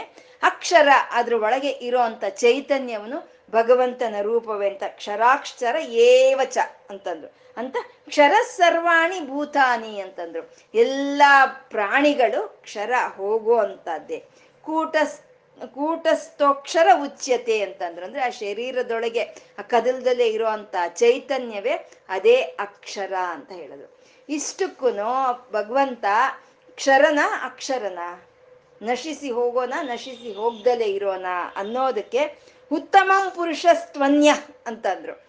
ಈ ಶರೀರದೊಳಗೆ, ಈ ಶರೀರ, ಶರೀರದೊಳಗಿರೋ ಚೈತನ್ಯ ಎರಡಕ್ಕೂ ಕಾರಣವಾದಂತ ಚೈತನ್ಯವೇ ಅದೇ ಪುರುಷ ಉತ್ತಮ ಪುರುಷಸ್ತ್ವನ್ಯ ಅಂತಂದ್ರೆ. ಅಂದ್ರೆ ಉತ್ತಮವಾದ ಪುರುಷ ಪುರುಷ ಅಂದ್ರೆ ಇಲ್ಲಿ ಪರಮಾತ್ಮ ಅಂತ. ಅದನ್ನೇ ಹೇಳ್ತಾ ಇದ್ದಾರೆ ಪರ ಪರಮಾತ್ಮೇತ್ಯುದಾಹೃತ ಅಂತ. ಅಂದ್ರೆ ಈ ಕಾಣಿಸ್ತಾ ಇರುವಂತ ಈ ಶರೀರಗಳು ಭಗವಂತ. ಈ ಶರೀರದೊಳಗೆ ಇರುವಂತ ಜೀವಾತ್ಮ ಅದು ಭಗವಂತನೇ. ಅಂದ್ರೆ ಈ ಶರೀರ, ಈ ಶರೀರದೊಳಗಿರುವಂತ ಈ ಜೀವಾತ್ಮ, ಈ ಚೈತನ್ಯ ಎರಡಕ್ಕೂ ಅತೀತವಾಗಿರೋ ಅಂತವನೇ ಪರಮಾತ್ಮ ಅಂತ ಹೇಳೋದು. ಅದೇ ಕ್ಷರ, ಕ್ಷರಾತ್ಮಿಕ ಅಂತ ಹೇಳೋದು. ಅಂದ್ರೆ ನಾವು ಈ ಪ್ರಪಂಚವನ್ನ ಈ ರೀತಿ ನೋಡ್ತಾ, ಇದೆ ಅಲ್ವಾ ವಿಶ್ವ ವಿರಾಟ್ ವಿಗ್ರಹ ಅಂತ ಹೇಳೋದು. ವಿಶ್ವರೂಪ ಸಂದರ್ಶನ ಯೋಗ ಅಂತ ಹೇಳ್ತೀವಿ. ಅಂದ್ರೆ ಅರ್ಜುನನಿಗೆ ವಿಶ್ವರೂಪವನ್ನು ತೋರಿಸ್ತಾನೆ ಕೃಷ್ಣ ಪರಮಾತ್ಮ ಅಂತ. ಅಂದ್ರೆ ಏನ್, ಅದೇನೋ ಒಂದು ಮಿರ್ಯಾಕಲ್ಲು ಅಂತ ನಾವು ಅನ್ಕೊಳ್ತೀವಿ. ವಿಶ್ವರೂಪ ಸಂದರ್ಶನ ಅಂತ ಅಂದ್ರೆ ಮಹರ್ಷಿ ಕಪಿಲಾಚಾರ್ಯ ಅಂದ್ರು. ಅಂದ್ರೆ ಮಹರ್ಷಿಯೇ ಬಂದಂತ ಕಪಿಲಾಚಾರ್ಯನು ತಾನೇ ಅಂತ ಅಂದ್ರು. ಗರುಡ ಅಂದ್ರು, ಸಿಂಹ ಅಂದ್ರು, ಶರಭ ಅಂದ್ರು, ಸರ್ಪ ಅಂದ್ರು. ಅಂದ್ರೆ ಇವೆಲ್ಲ ತಾನೇ ಅಂತ ಅರ್ಥ. ಮತ್ತೆ ನೆಗ್ರೋ, ಔದುಂಬರೋ, ಅಶ್ವತ್ಥ ಅಂದ್ರು. ದುಂಬರ ವೃಕ್ಷವಾಗ್ಬೋದು, ಅಶ್ವತ್ಥ ವೃಕ್ಷವಾಗ್ಬೋದು, ಅದು ತಾನೇ ಅಂತ ಹೇಳಿದ್ರು. ಬ್ರಹ್ಮ, ವಿಷ್ಣು, ರುದ್ರರು, ಪಂಚಭೂತಗಳು, ಎಲ್ಲ ತಾನೇ ಅಂತ ಹೇಳ್ತು ವಿಷ್ಣು ಸಹಸ್ರನಾಮ. ಅದನ್ನೇ ಈ ಪ್ರಪಂಚ ಎಲ್ಲ ಪೂರ್ತಿ ಸ್ವಾಮಿ ತುಂಬ ತುಂಬಿಕೊಂಡಿದ್ದಾನೆ ಅಂತ ತೋರಿಸೋದನ್ನೇ ವಿಶ್ವರೂಪ ಸಂದರ್ಶನ ಯೋಗ ಅಂತ ಹೇಳೋದು. ಅಂದ್ರೆ ಪ್ರಪಂಚ ಪೂರ್ತಿ ಆ ಸ್ವಾಮಿ ಒಬ್ನೇ ತುಂಬಿಕೊಂಡಿದ್ದಾನೆ ಅಂತ ನಾವು ತಿಳ್ಕೊಳ್ಳೋ ಅಂತದೇ ವಿಶ್ವರೂಪ ಸಂದರ್ಶನ ಯೋಗ ಅಂತ ಹೇಳೋದು. ಅದು ಅರ್ಜುನ ಆ ರೀತಿ ವಿಶ್ವರೂಪ ಸಂದರ್ಶನವನ್ನು ಮಾಡ್ಬೇಕಂದ್ರೆ ಅವನಿಗೆ ಒಂದು ದಿವ್ಯವಾದ ದೃಷ್ಟಿಯನ್ನು ಕೊಡ್ತಾನೆ. ದಿವ್ಯವಾದ ದೃಷ್ಟಿ ಅಂದ್ರೆ ಮತ್ತಿನ್ನೊಂದು ಮೂರನೇ ಕಣ್ ನೇತ್ರ ಕೊಡ್ತಾನೆ ಅಂತಲ್ಲ ಜ್ಞಾನ ದೃಷ್ಟಿಯನ್ನ ಕೊಡ್ತಾನೆ ಅಂತ. ಇವಾಗ ನಮ್ಗಾದ್ರೂ ಅಷ್ಟೇ ಅಲ್ವಾ? ನಮ್ಮ ಶರೀರದಲ್ಲಿ ಕೈ ಕೈ, ಕಾಲ್, ಕಾಲು, ಮೂಗು ಮೂಗು ಈಗ ನೋಡಿದ್ರೆ ಬಿಡಿ ಬಿಡಿ ಬಿಡಿ ಬಿಡಿ ಆಗಿರುತ್ತೆ. ಎಲ್ಲ ಒಟ್ಟಿಗೆ ತೋ, ನೋಡ್, ನೋಡಿದ್ರೆ ನಾವು ಕಿವಿ, ಮೂಗು, ಕಣ್ಣು ಎಲ್ಲ ಒಟ್ಟಿಗೆ ನೋಡಿದ್ರೆ ನಮ್ಮ ಶರೀರನೇ ವಿಶ್ವರೂಪ ಸಂದರ್ಶನ ಆಗುತ್ತೆ. ಹಾಗೆ ಪರಮಾತ್ಮ ಸಮಸ್ತವಾದ ಶರೀರಗಳು ಪರಮಾತ್ಮನಲ್ಲಿ ಭಾಗವಾಗೇ ಇರುತ್ತೆ. ನಶಿಸಿ ಹೋಗುವಂತ ಶರೀರಗಳು ಪರಮಾತ್ಮನೇ ಕ್ಷರ, ಅದ್ರ ಒಳಗಿರೋ ಅಂತ ಚೈತನ್ಯ ಶಾಶ್ವತ, ಅದು ಪರಮಾತ್ಮನೇ. ಅದೇ ಕ್ಷರ, ಕ್ಷರಾತ್ಮಿಕ ಅಂತ ಹೇಳಿದ್ರು. ಈ ಪ್ರಪಂಚದ ರೂಪದಲ್ಲಿ ಪರಮಾತ್ಮ ಅಂದ್ರೆ ತಾನು ಲಲಿತೆ ಈ ರೀತಿ ಪ್ರಕಟಿಸ್ಕೊಂಡಿದ್ದಾಳೆ. ಇವಾಗ ಹೇಗೆ ಅಂದ್ರೆ ಒಂದು ಗಿಫ್ಟ್ ತರ್ತೀವಿ ನಾವು. ಒಂದು ಏನೋ ಒಂದು ಯಾರಿಗೋ ಒಂದು ಗಿಫ್ಟ್ ಕೊಡ್ಬೇಕು, ತರ್ತೀವಿ. ತರೋವಾಗ ಏನ್ ಮಾಡ್ತಾರೆ? ಅದ್ರ ಸುತ್ತ ಒಂದು ಪೇಪರ್ ಗಿಫ್ಟ್ ರ್ಯಾಪ್ ಮಾಡಿರ್ತಾರೆ ಗಿಫ್ಟ್ ರ್ಯಾಪ್ ಮಾಡಿರ್ತಾರೆ. ನಾವೇನ್ ಮಾಡ್ತೀವಿ? ಆ ಗಿಫ್ಟ್ ರ್ಯಾಪ್ ಅನ್ನ ಬಿಚ್ತೀವಿ. ಬಿಚ್ಚಿದ್ರೆ ಒಳಗಡೆ ನಮ್ಗೆ ಆ ಗಿಫ್ಟ್ ಕಾಣಿಸುತ್ತೆ. ಆ ಗಿಫ್ಟ್ ಒಳಗಡೆ ಇರೋದಕ್ಕೆ ಆ ರ್ಯಾಪ್ ಬೇಕು, ಇಲ್ಲ ಗಿಫ್ಟೇ ಇಲ್ಲ ಅಂದ್ರೆ ಅದಕ್ಕೆ ಆ ಗಿಫ್ಟ್ ರ್ಯಾಪ್ ಏನಕ್ಕೆ ಬೇಕಾಗುತ್ತೆ? ಆ ಗಿಫ್ಟ್ ರ್ಯಾಪ್ ಬಿಸಾಕ್ತೀವಿ ಗಿಫ್ಟ್ ತಗೊಳ್ತೀವಿ ನಾವಲ್ವ.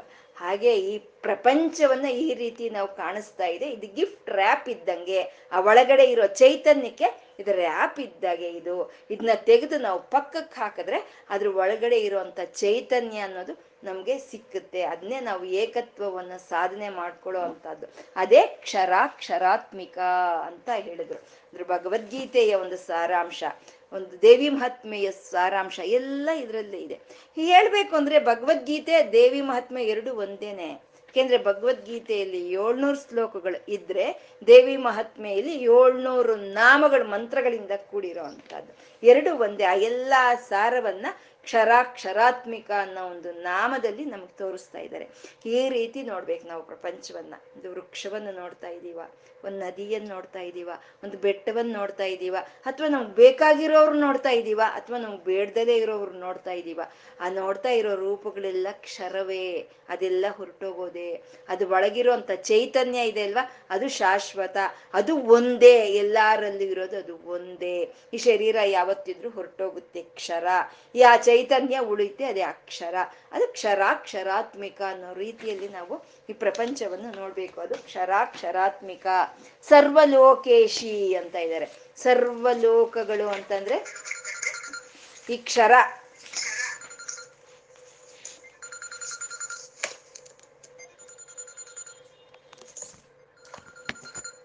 ಯಾರಿಗೋ ಫೋನ್ ಮಾಡ, ಬರ್ತಿದೆ. ಆಫ್ ಮಾಡಿ.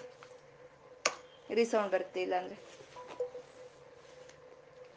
ಸರ್ವಲೋಕೇಶಿ ಅಂತ ಇದ್ದಾರೆ. ಸರ್ವಲೋಕಗಳು ಅಂದ್ರೆ ಕ್ಷರಾಕ್ಷರಾತ್ಮಿಕವಾದಂತ ಜಗತ್ತೆಲ್ಲವನ್ನು ಲೋಕ ಅಂತ ಹೇಳೋದು. ಆ ಲೋಕಗಳು ಎಲ್ಲ ಹೋಗೋ ಅಂತ ಶರೀರಗಳು, ಒಳಗಿರುವಂತ ಚೈತನ್ಯ ಯಾರು ಆಧೀನದಲ್ಲಿ ಇದೆಯೋ ಆ ತಾಯಿನೇ ಈ ಸರ್ವಲೋಕಗಳಿಗೂ ಈಶ್ವರಿ ಅಂತ ಸರ್ವಲೋಕೇಶಿ ಅಂತಂದ್ರು ವಿಶ್ವಧಾರಿಣಿ ಅಂತ ಇದ್ದಾರೆ. ವಿಶ್ವಧಾರಿಣಿ, ಸರ್ವಲೋಕೇಶಿ, ವಿಶ್ವಧಾರಿಣಿ. ವಿಶ್ವಧಾರಿಣಿ ಅಂದ್ರೆ ಈ ವಿಶ್ವವನ್ನೆಲ್ಲ ತಾನು ಧರಿಸಿ ಇದ್ದಾಳೆ ಅಂತ.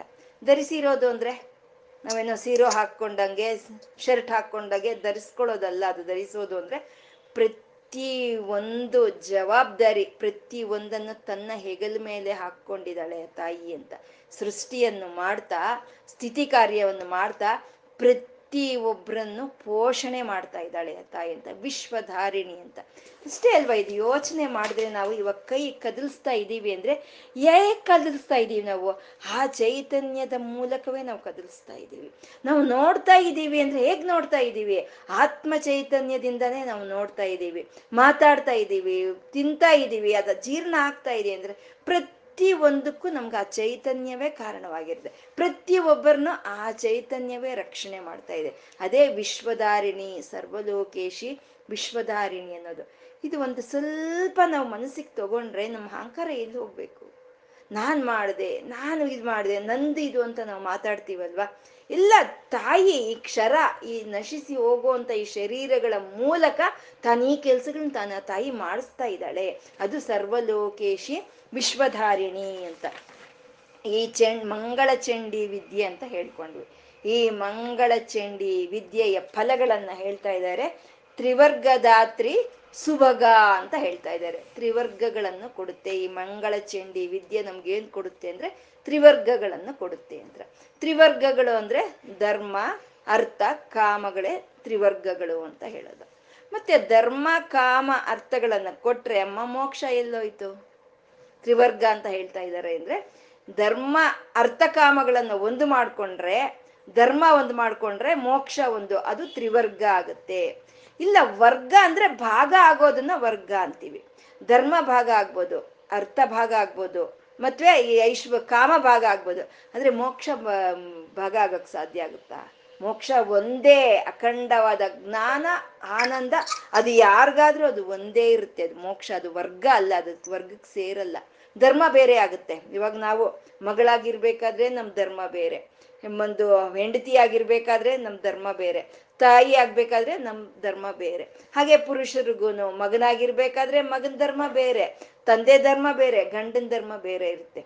ಗುರು ಧರ್ಮ ಬೇರೆ, ಶಿಷ್ಯರ ಧರ್ಮ ಬೇರೆ, ಪಶು ಧರ್ಮ ಬೇರೆ, ಪಕ್ಷಿ ಧರ್ಮ ಬೇರೆ, ಹೀಗೆ ಬೇರೆ ಬೇರೆ ಬೇರೆ ಇರುತ್ತೆ ಧರ್ಮಗಳು. ಅರ್ಥ ಕಾಮಗಳು ಹೇಳ, ಹೇಳೋ ಕೆಲಸನೇ ಇಲ್ಲ. ಅರ್ಥ ಬೇಕಾಗಿರೋದು ನನ್ಗೊಂದ್ ಬೇಕಾದ್ರೆ ನಿಮ್ಗೊಂದ್ ಬೇಕಾಗಿರುತ್ತೆ. ಹಾಗೆ ಕಾಮ ನನ್ಗೊಂದ್ ಕೋರಿಕೆ ಇದ್ರೆ ನಿಮ್ಗೊಂದ್ ಕೋರಿಕೆ ಇರುತ್ತೆ. ಇದರಲ್ಲಿ ಭಾಗ ಆಗುತ್ತೆ ಇವು. ಆದ್ರೆ ಮೋಕ್ಷ ಭಾಗ ಆಗುತ್ತಾ? ಮೋಕ್ಷ ಅಖಂಡ ಜ್ಞಾನಾನಂದ ಸ್ಥಿತಿ ಅದು ಒಂದೇ, ಅದು ಅದು ಭಾಗ ಆಗಲ್ಲ. ಹಾಗಾಗಿ ಅದನ್ನ ತ್ರಿವರ್ಗದಲ್ಲಿ ಸೇರಿಸ್ಲಿಲ್ಲ. ಪುರುಷಾರ್ಥಗಳಲ್ಲಿ ಸೇರಿಸಿದ್ದಾರೆ. ಧರ್ಮ, ಅರ್ಥ, ಕಾಮ, ಮೋಕ್ಷ ಅನ್ನೋದನ್ನ. ಅಂದ್ರೆ ತ್ರಿವರ್ಗಗಳನ್ನು ತಾಯಿ ಕೊಡ್ತಾಳೆ ಅಂತ. ತ್ರಿವರ್ಗ ಅಂತಂದ್ರೆ ಧರ್ಮಾರ್ಥ ಕಾಮಗಳು ಅಂತಾನೆ ಅಲ್ಲ.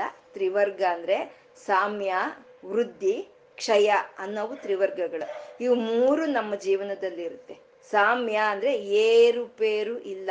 ಒಂದೇ ಸಮ ನಮ್ಮ ಜೀವನ ಹೋಗ್ತಾ ಇರುತ್ತೆ. ಅದನ್ನೇ ಸಾಮ್ಯ ಅಂತ ಹೇಳ್ತೀವಿ.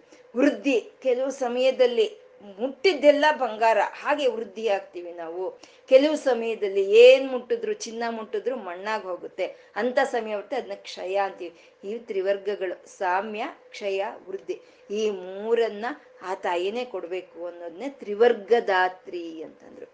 ಸುಭಗ ಅಂತ ಇದ್ದಾರೆ. ಸುಭಗ ಕೇಳೋದಕ್ಕೆ ಎಷ್ಟು ಚೆನ್ನಾಗಿದೆ ರೀ? ಸುಭಗ ಅನ್ನೋದು. ಸು ಅಂದ್ರೆ ಒಳ್ಳೆಯದು. ಭಗ ಅಂದ್ರೆ ಐಶ್ವರ್ಯಗಳು ಅಂತ. ಸುಭಾಗ, ಆ ಒಳ್ಳೆಯ ಐಶ್ವ, ಐಶ್ವರ್ಯಗಳನ್ನೇ ಸೌಭಾಗ್ಯ ಅಂತ ಕರಿತೀವಿ ನಾವು. ಅಂದ್ರೆ ಸೌಭಾಗ್ಯ ವಿದ್ಯೆ ಅಂದ್ರೆ ಪಂಚದಶಿ ಮಂತ್ರವೇ ಸೌಭಾಗ್ಯ ವಿದ್ಯೆ ಅಂತ ಹೇಳೋದು. ಪಂಚದಶಿ ಮಂತ್ರವನ್ನ ಸೌಭಾಗ್ಯ ವಿದ್ಯೆ ಅಂತ ಹೇಳ್ತೀವಿ. ಸೌಭಾಗ್ಯ, ಸುಭಗ ಅಂತ ನಾವು ಯಾವ್ದನ್ನ ಹೇಳ್ತೀವಿ? ಧರ್ಮ, ಯಶಸ್ಸು, ಐಶ್ವರ್ಯ, ಜ್ಞಾನ, ವೈರಾಗ್ಯ, ಪ್ರಯತ್ನ, ಸಂಕಲ್ಪ, ಧರ್ಮ, ಇವುಗಳೇ ಸು, ಸುಭಗಗಳು ಅಂತ ಹೇಳೋದು. ನಮ್ಗೆ ಯಾವ್ದ್ರ ಮೂಲಕ ಧರ್ಮ ಸಿಗ್ತಾ ಇದೆಯೋ, ಯಾವ್ದ್ರ ಮೂಲಕ ಜ್ಞಾನ ಬರ್ತಾ ಇದೆಯೋ, ಯಾವ್ದ್ರ ಮೂಲಕ ವೈರಾಗ್ಯ ಸಿಗ್ತಾ ಇದೆಯೋ, ಯಾವ್ದ್ರ ಮೂಲಕ ಸತ್ಸಂಕಲ್ಪಗಳು ಬರ್ತಾ ಇದೆಯೋ, ಯಾವ್ದ್ರ ಮೂಲಕ ಧರ್ಮ ನಮ್ಗೆ ಸಿಗ್ತಾ ಇದೆಯೋ ಅದನ್ನೇ ಸೌಭಾಗ್ಯ ವಿದ್ಯೆ ಅಂತ ಹೇಳೋ ಅಂಥದ್ದು. ಇದು ಪಂಚದಶಾಕ್ಷರಿ ಮಂತ್ರವೇ.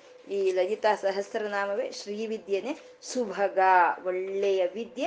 ಅದರಿಂದ ನಮ್ಗೆ ಒಳ್ಳೆಯ ಭಾಗ್ಯಗಳು ಸಿಗುತ್ತೆ ಅಂತ ಸುಭಗ ಸುಭಗ, ತ್ರಯಂಬಿಕಾ ಅಂತ ಇದ್ದಾರೆ. ಸುಭಗ ಅನ್ನೋದ್ರಲ್ಲಿ ಸರ್ವಮಂಗಳ ಮಾಂಗಲ್ಯ, ಶಿವೆ, ಸರ್ವಾರ್ಥ ಸಾಧಕೆ, ಶರಣ್ಯೆ, ತ್ರಯಂಬಕೆ, ಗೌರಿ, ನಾರಾಯಣಿ, ನಮೋಸ್ತುತೆ.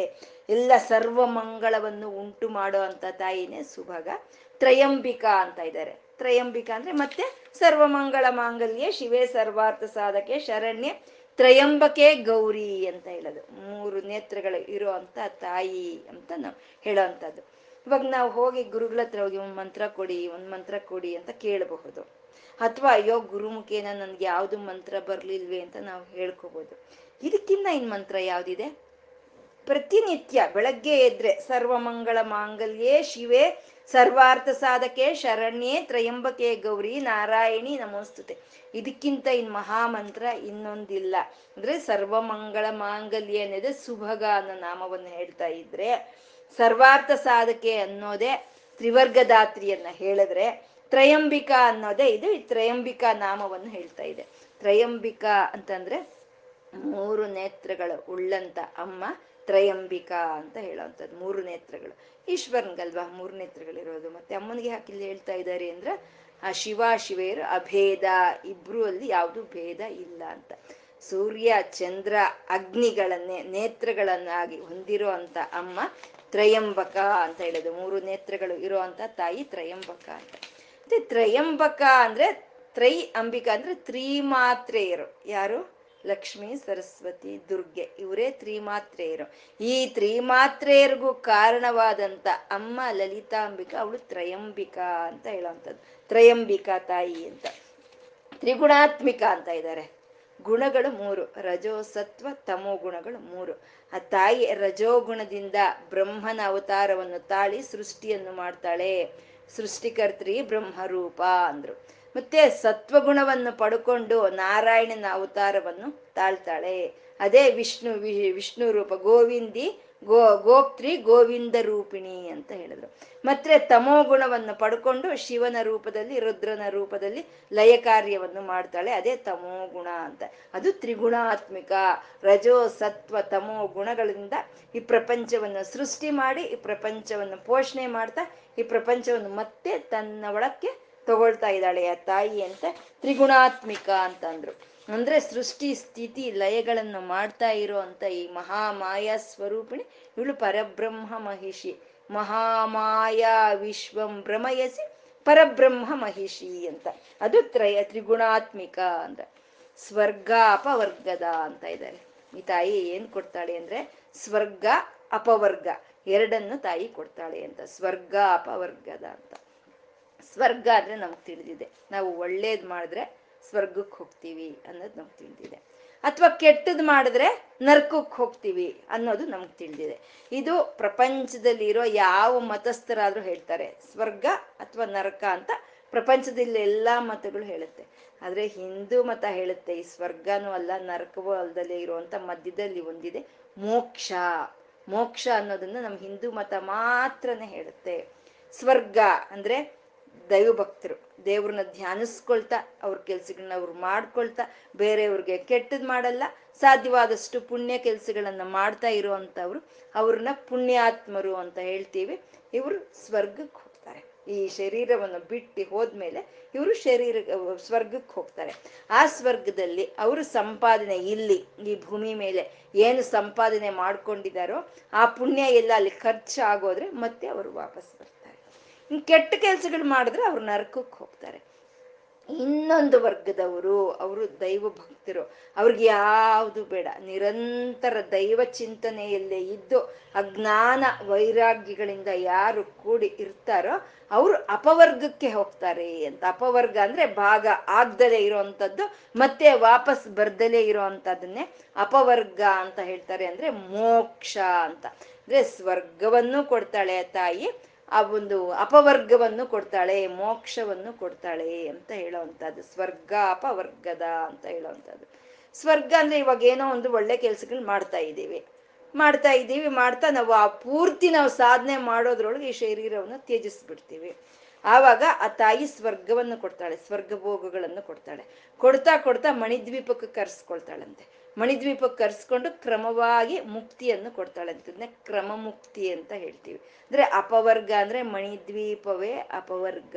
ಮಣಿದ್ವೀಪ ನಿವಾಸಿಗಳನ್ನಾಗಿ ಮಾಡ್ತಾಳೆ ಆ ತಾಯಿ ನಮ್ಮನ್ನ. ಯಾವಾಗ ಜ್ಞಾನ ವೈರಾಗ್ಯಗಳಿಂದ ಕೂಡಿ ಯಾವುದ್ರ ಮೇಲೆ ಒಂದು ಫಲಾಪೇಕ್ಷೆ ಇಲ್ದಲೆ ನಾವು ಯಾವ ಕೆಲ್ಸಗಳು ಮಾಡ್ತಾ ಇರ್ತೀವೋ ಆವಾಗ ಆ ತಾಯಿ ನಮ್ಗೆ ಅಪವರ್ಗವನ್ನು ಕೊಡ್ತಾಳೆ ಅಂತ. ಸ್ವರ್ಗವಾದ್ರೂ ನಮ್ಗೆ ಸತ್ ಮೇಲೆ ಸಿಕ್ಕುವಂಥದ್ದು ಆದ್ರೆ ಆ ಮೋಕ್ಷ ಅನ್ನೋದು ನಾವಿಲ್ಲಿ ಇರ್ಬೇಕಾದ್ರೇನೆ ಸಿಕ್ಕುತ್ತೆ. ಯಾವಾಗ ಆ ಪರಮಾತ್ಮನಲ್ಲಿ ಶರಣು ಹೋಗ್ತಾ ನಾವು ಅನ್ಯ ಚಿಂತನೆಯನ್ನು ಬಿಟ್ಟು ನಮ್ಮ ಮನಸ್ಸನ್ನು ನಾವು ಪಾದಗಳ ಮೇಲೆ ನಾವು ಇಟ್ಟಿರ್ತೀವೋ, ಅವಾಗ ನಮ್ಗೆ ಸಿಕ್ಕೋ ನಾವು ಮೋಕ್ಷ ಅಂತ ಹೇಳೋದು. ಅದನ್ನೇ ಅಪವರ್ಗ ಅಂತ ಹೇಳ್ತಾರೆ. ಇದು ನಮ್ಗೆ ಆ ತಾಯಿನೇ ಕೊಡ್ತಾಳೆ. ಈ ಅಪವರ್ಗದಲ್ಲಿ ನಮ್ಗೆ ಅಂತ ಸುಖ, ಶಾಂತಿಗಳಲ್ಲಿ ಯಾವುದು ದೋಷ ಅಂತ ಇರಲ್ಲ, ಯಾವುದು ದುಃಖ ಅಂತ ಇರೋದಿಲ್ಲ. ಈ ಭೂಮಿ ಮೇಲೆ ಏನು ನಾವು ಐಶ್ವರ್ಯಗಳನ್ನ ಅನುಭವಿಸ್ತಾ ಇದ್ರು ಏನು ಸುಖ ಪಡ್ತಿದ್ರು ಅದರಲ್ಲಿ ಒಂದು ದುಃಖದದೊಂದು ಛಾಯೆ ಅನ್ನೋದು ಇರುತ್ತೆ.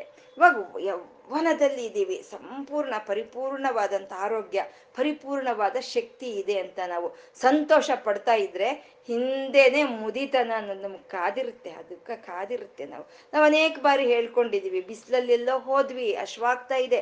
ಬಿಸಿ ಬಿಸಿ ಅನ್ನ ಹಾಕ್ಕೊಂಡ್ವಿ, ಉಪ್ಪಿನಕಾಯಿ ಹಾಕ್ಕೊಂಡ್ವಿ, ತುಪ್ಪ ಹಾಕ್ಕೊಂಡು ತಿಂದ್ವಿ. ಆಹಾ!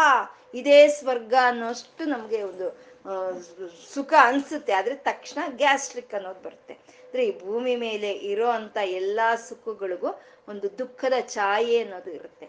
ನಾವು ಇಷ್ಟಕ್ಕೂ ಭೂಮಿ ಮೇಲೆ ಹುಟ್ಟೋದೇನೆ ನಾವು ಪಾಪ, ಪುಣ್ಯ, ಕರ್ಮಗಳ ಮಿಶ್ರಮಣದಿಂದಾನೇ ನಾವು ಭೂಮಿ ಮೇಲೆ ಹುಟ್ಟೋದು. ಅಂದ್ರೆ ಸುಖನೂ ಇರುತ್ತೆ, ದುಃಖನೂ ಇರುತ್ತೆ. ಆ ಬರೀ ಸುಖವೇ ಇದ್ರೆ ನಾವು ಸ್ವರ್ಗಕ್ಕೆ ಹೋಗ್ತೀವಿ. ಆ ಸುಖ ಒಂದು ಪಾಪ, ಪುಣ್ಯ ಎರಡು ಇಲ್ದಿದ್ರೆ ನಾವು ಹೋಗೋ ಅಂತದನ್ನೇ ಅಪವರ್ಗ ಅಂತ ಹೇಳ್ತಾರೆ. ಅಂದ್ರೆ ಅಪವರ್ಗ ಅಂದ್ರೆ ಪವರ್ಗ ಇಲ್ದಲೆ ಇರೋದನ್ನ ಅಪವರ್ಗ ಅಂತ ಹೇಳೋದು. ಪವರ್ಗ ಅಂದ್ರೆ ಪಾಪ, ಭಾಭ, ಮಾ ಅಂತ ಹೇಳೋದು ಪವರ್ಗ. ಪ ಅಂದ್ರೆ ಪಾಪ ಪುಣ್ಯಗಳು. ಫ ಅಂದ್ರೆ ಫಲ. ಬ ಅಂದ್ರೆ ಬಂಧನ. ಭ ಅಂದ್ರೆ ಭಯ. ಮ ಅಂದ್ರೆ ಮರಣ. ಪಾಪ, ಪುಣ್ಯ, ಫಲ, ಬಂಧನ, ಮರಣ ಇವು ಯಾವುದು ಇಲ್ದಲೆ ಇರೋ ಅಂತದ್ದೇ ಅಪವರ್ಗ. ಅದನ್ನ ಆ ತಾಯಿ ನಮ್ಗೆ ಕೊಡ್ತಾಳೆ. ಸ್ವರ್ಗ ಅಪವರ್ಗದ. ಯಾವ, ಯಾಕೆ ಕೊಡ್ತಾಳೆ ಅಂದ್ರೆ ಅವಳು ಶುದ್ಧ ಅಂತ ಇದ್ದಾರೆ ಶುದ್ಧ ಬ್ರಹ್ಮ ಪರಾತ್ಪರ ರಾಮ ಅಂತ ನಾವು ಭಜನೆ ಮಾಡ್ತೀವಿ. ಭಜನೆಯವರೆಗೂ ಸ್ಥಿತ ಆಗ್ಬಾರ್ದು. ಏನ ಅಶುದ್ಧ? ಅಂದ್ರೆ ಪಾಪದ ಛಾಯೆ, ಇಲ್ದಲೇ ಇರೋ ಅಂತ ಒಂದು ತತ್ವವನ್ನೇ ಶುದ್ಧ ತತ್ವ ಅಂತ ಹೇಳೋದು. ಅದೇ ಪರತತ್ವ. ಪರತತ್ವ ಯಾವಾಗ್ಲೂ ಶುದ್ಧವಾಗೇ ಇರುತ್ತೆ ಅಂತ ಹೇಳೋದು. ಅದನ್ನೇ ನಿತ್ಯ ಮುಕ್ತ, ನಿರ್ವಿಕಾರ, ನಿಷ್ಪ್ರಪಂಚ, ನಿರಾಶ್ರಯ, ನಿತ್ಯ ಶುದ್ಧ, ನಿತ್ಯ ಬುದ್ಧ ಅಂತ ನಾವು ಏನ್ ಹೇಳ್ಕೊಂಡಿದೀವೋ ಆ ನಾಮಗಳ ಭಾವನೆಯನ್ನೆಲ್ಲ ಒಂದ್ ಕಡೆ ತಗೊಂಡ್ರೆ ಅದೇ ಶುದ್ಧ ಅದೇ ಶುದ್ಧ ಬ್ರಹ್ಮ ಅಂತ ಹೇಳೋದು. ಆ ಶುದ್ಧ ಬ್ರಹ್ಮಳ ಅನುಗ್ರಹ ಅನ್ನೋದು ನಮಗೆ ಸಿಕ್ಕಿದಾಗ ನಮಗೆ ಸ್ವರ್ಗವೂ ಸಿಕ್ಕುತ್ತೆ, ಅಪವರ್ಗವೂ ಸಿಕ್ಕುತ್ತೆ. ಆ ತಾಯಿನೇ ನಮ್ಮನ್ನ ಎಲ್ಲ ರೀತಿ ಋಣಗಳಿಂದ ವಿಮುಕ್ತಿಗೊಳಿಸಿ ನಮ್ಮನ್ನ ಎಲ್ಲ ವಿಧವಾಗಿ ಆ ತಾಯಿ ನಮ್ಮನ್ನ ರಕ್ಷಿಸ್ಕೊಳ್ತಾಳೆ. ಚಂಡಿಯಾಗಿ ಅವಳು ನಮ್ಮನ್ನ ರಕ್ಷಿಸ್ಕೊಳ್ತಾಳೆ. ಚಂಡ ಮುಂಡಾಸುರ ಆಗಿ ನಮ್ಮಲ್ಲಿರುವಂತ ದ್ವಂದ್ವಗಳನ್ನ ಕ್ಷಯವಾಗಿ ಹೋಗಿ ಹೋಗಿ, ಹಾಗೆ ಮಾಡಿ ಏಕಂ ಅದ್ವಿತೀಯಂ ಬ್ರಹ್ಮ, ಆ ಪರಮಾತ್ಮನ ತತ್ವವನ್ನ ನಮ್ಗೆ ಬೋಧಿಸ್ತಾಳೆ ಅಂತ ಇವತ್ತು ಹೇಳ್ಕೊಳ್ತಾ ಇವತ್ತೇನ್ ಹೇಳ್ಕೊಂಡಿದೀವೋ ಅದನ್ನ ಶಿವಶಕ್ತಿಯರಿಗೆ ಒಂದು ನಮಸ್ಕಾರದೊಂದಿಗೆ ಅರ್ಪಣೆ ಮಾಡ್ಕೊಳ್ಳೋಣ. ಸರ್ವಂ ಶ್ರೀ ಲಲಿತಾರ್ಪಣವಸ್ತು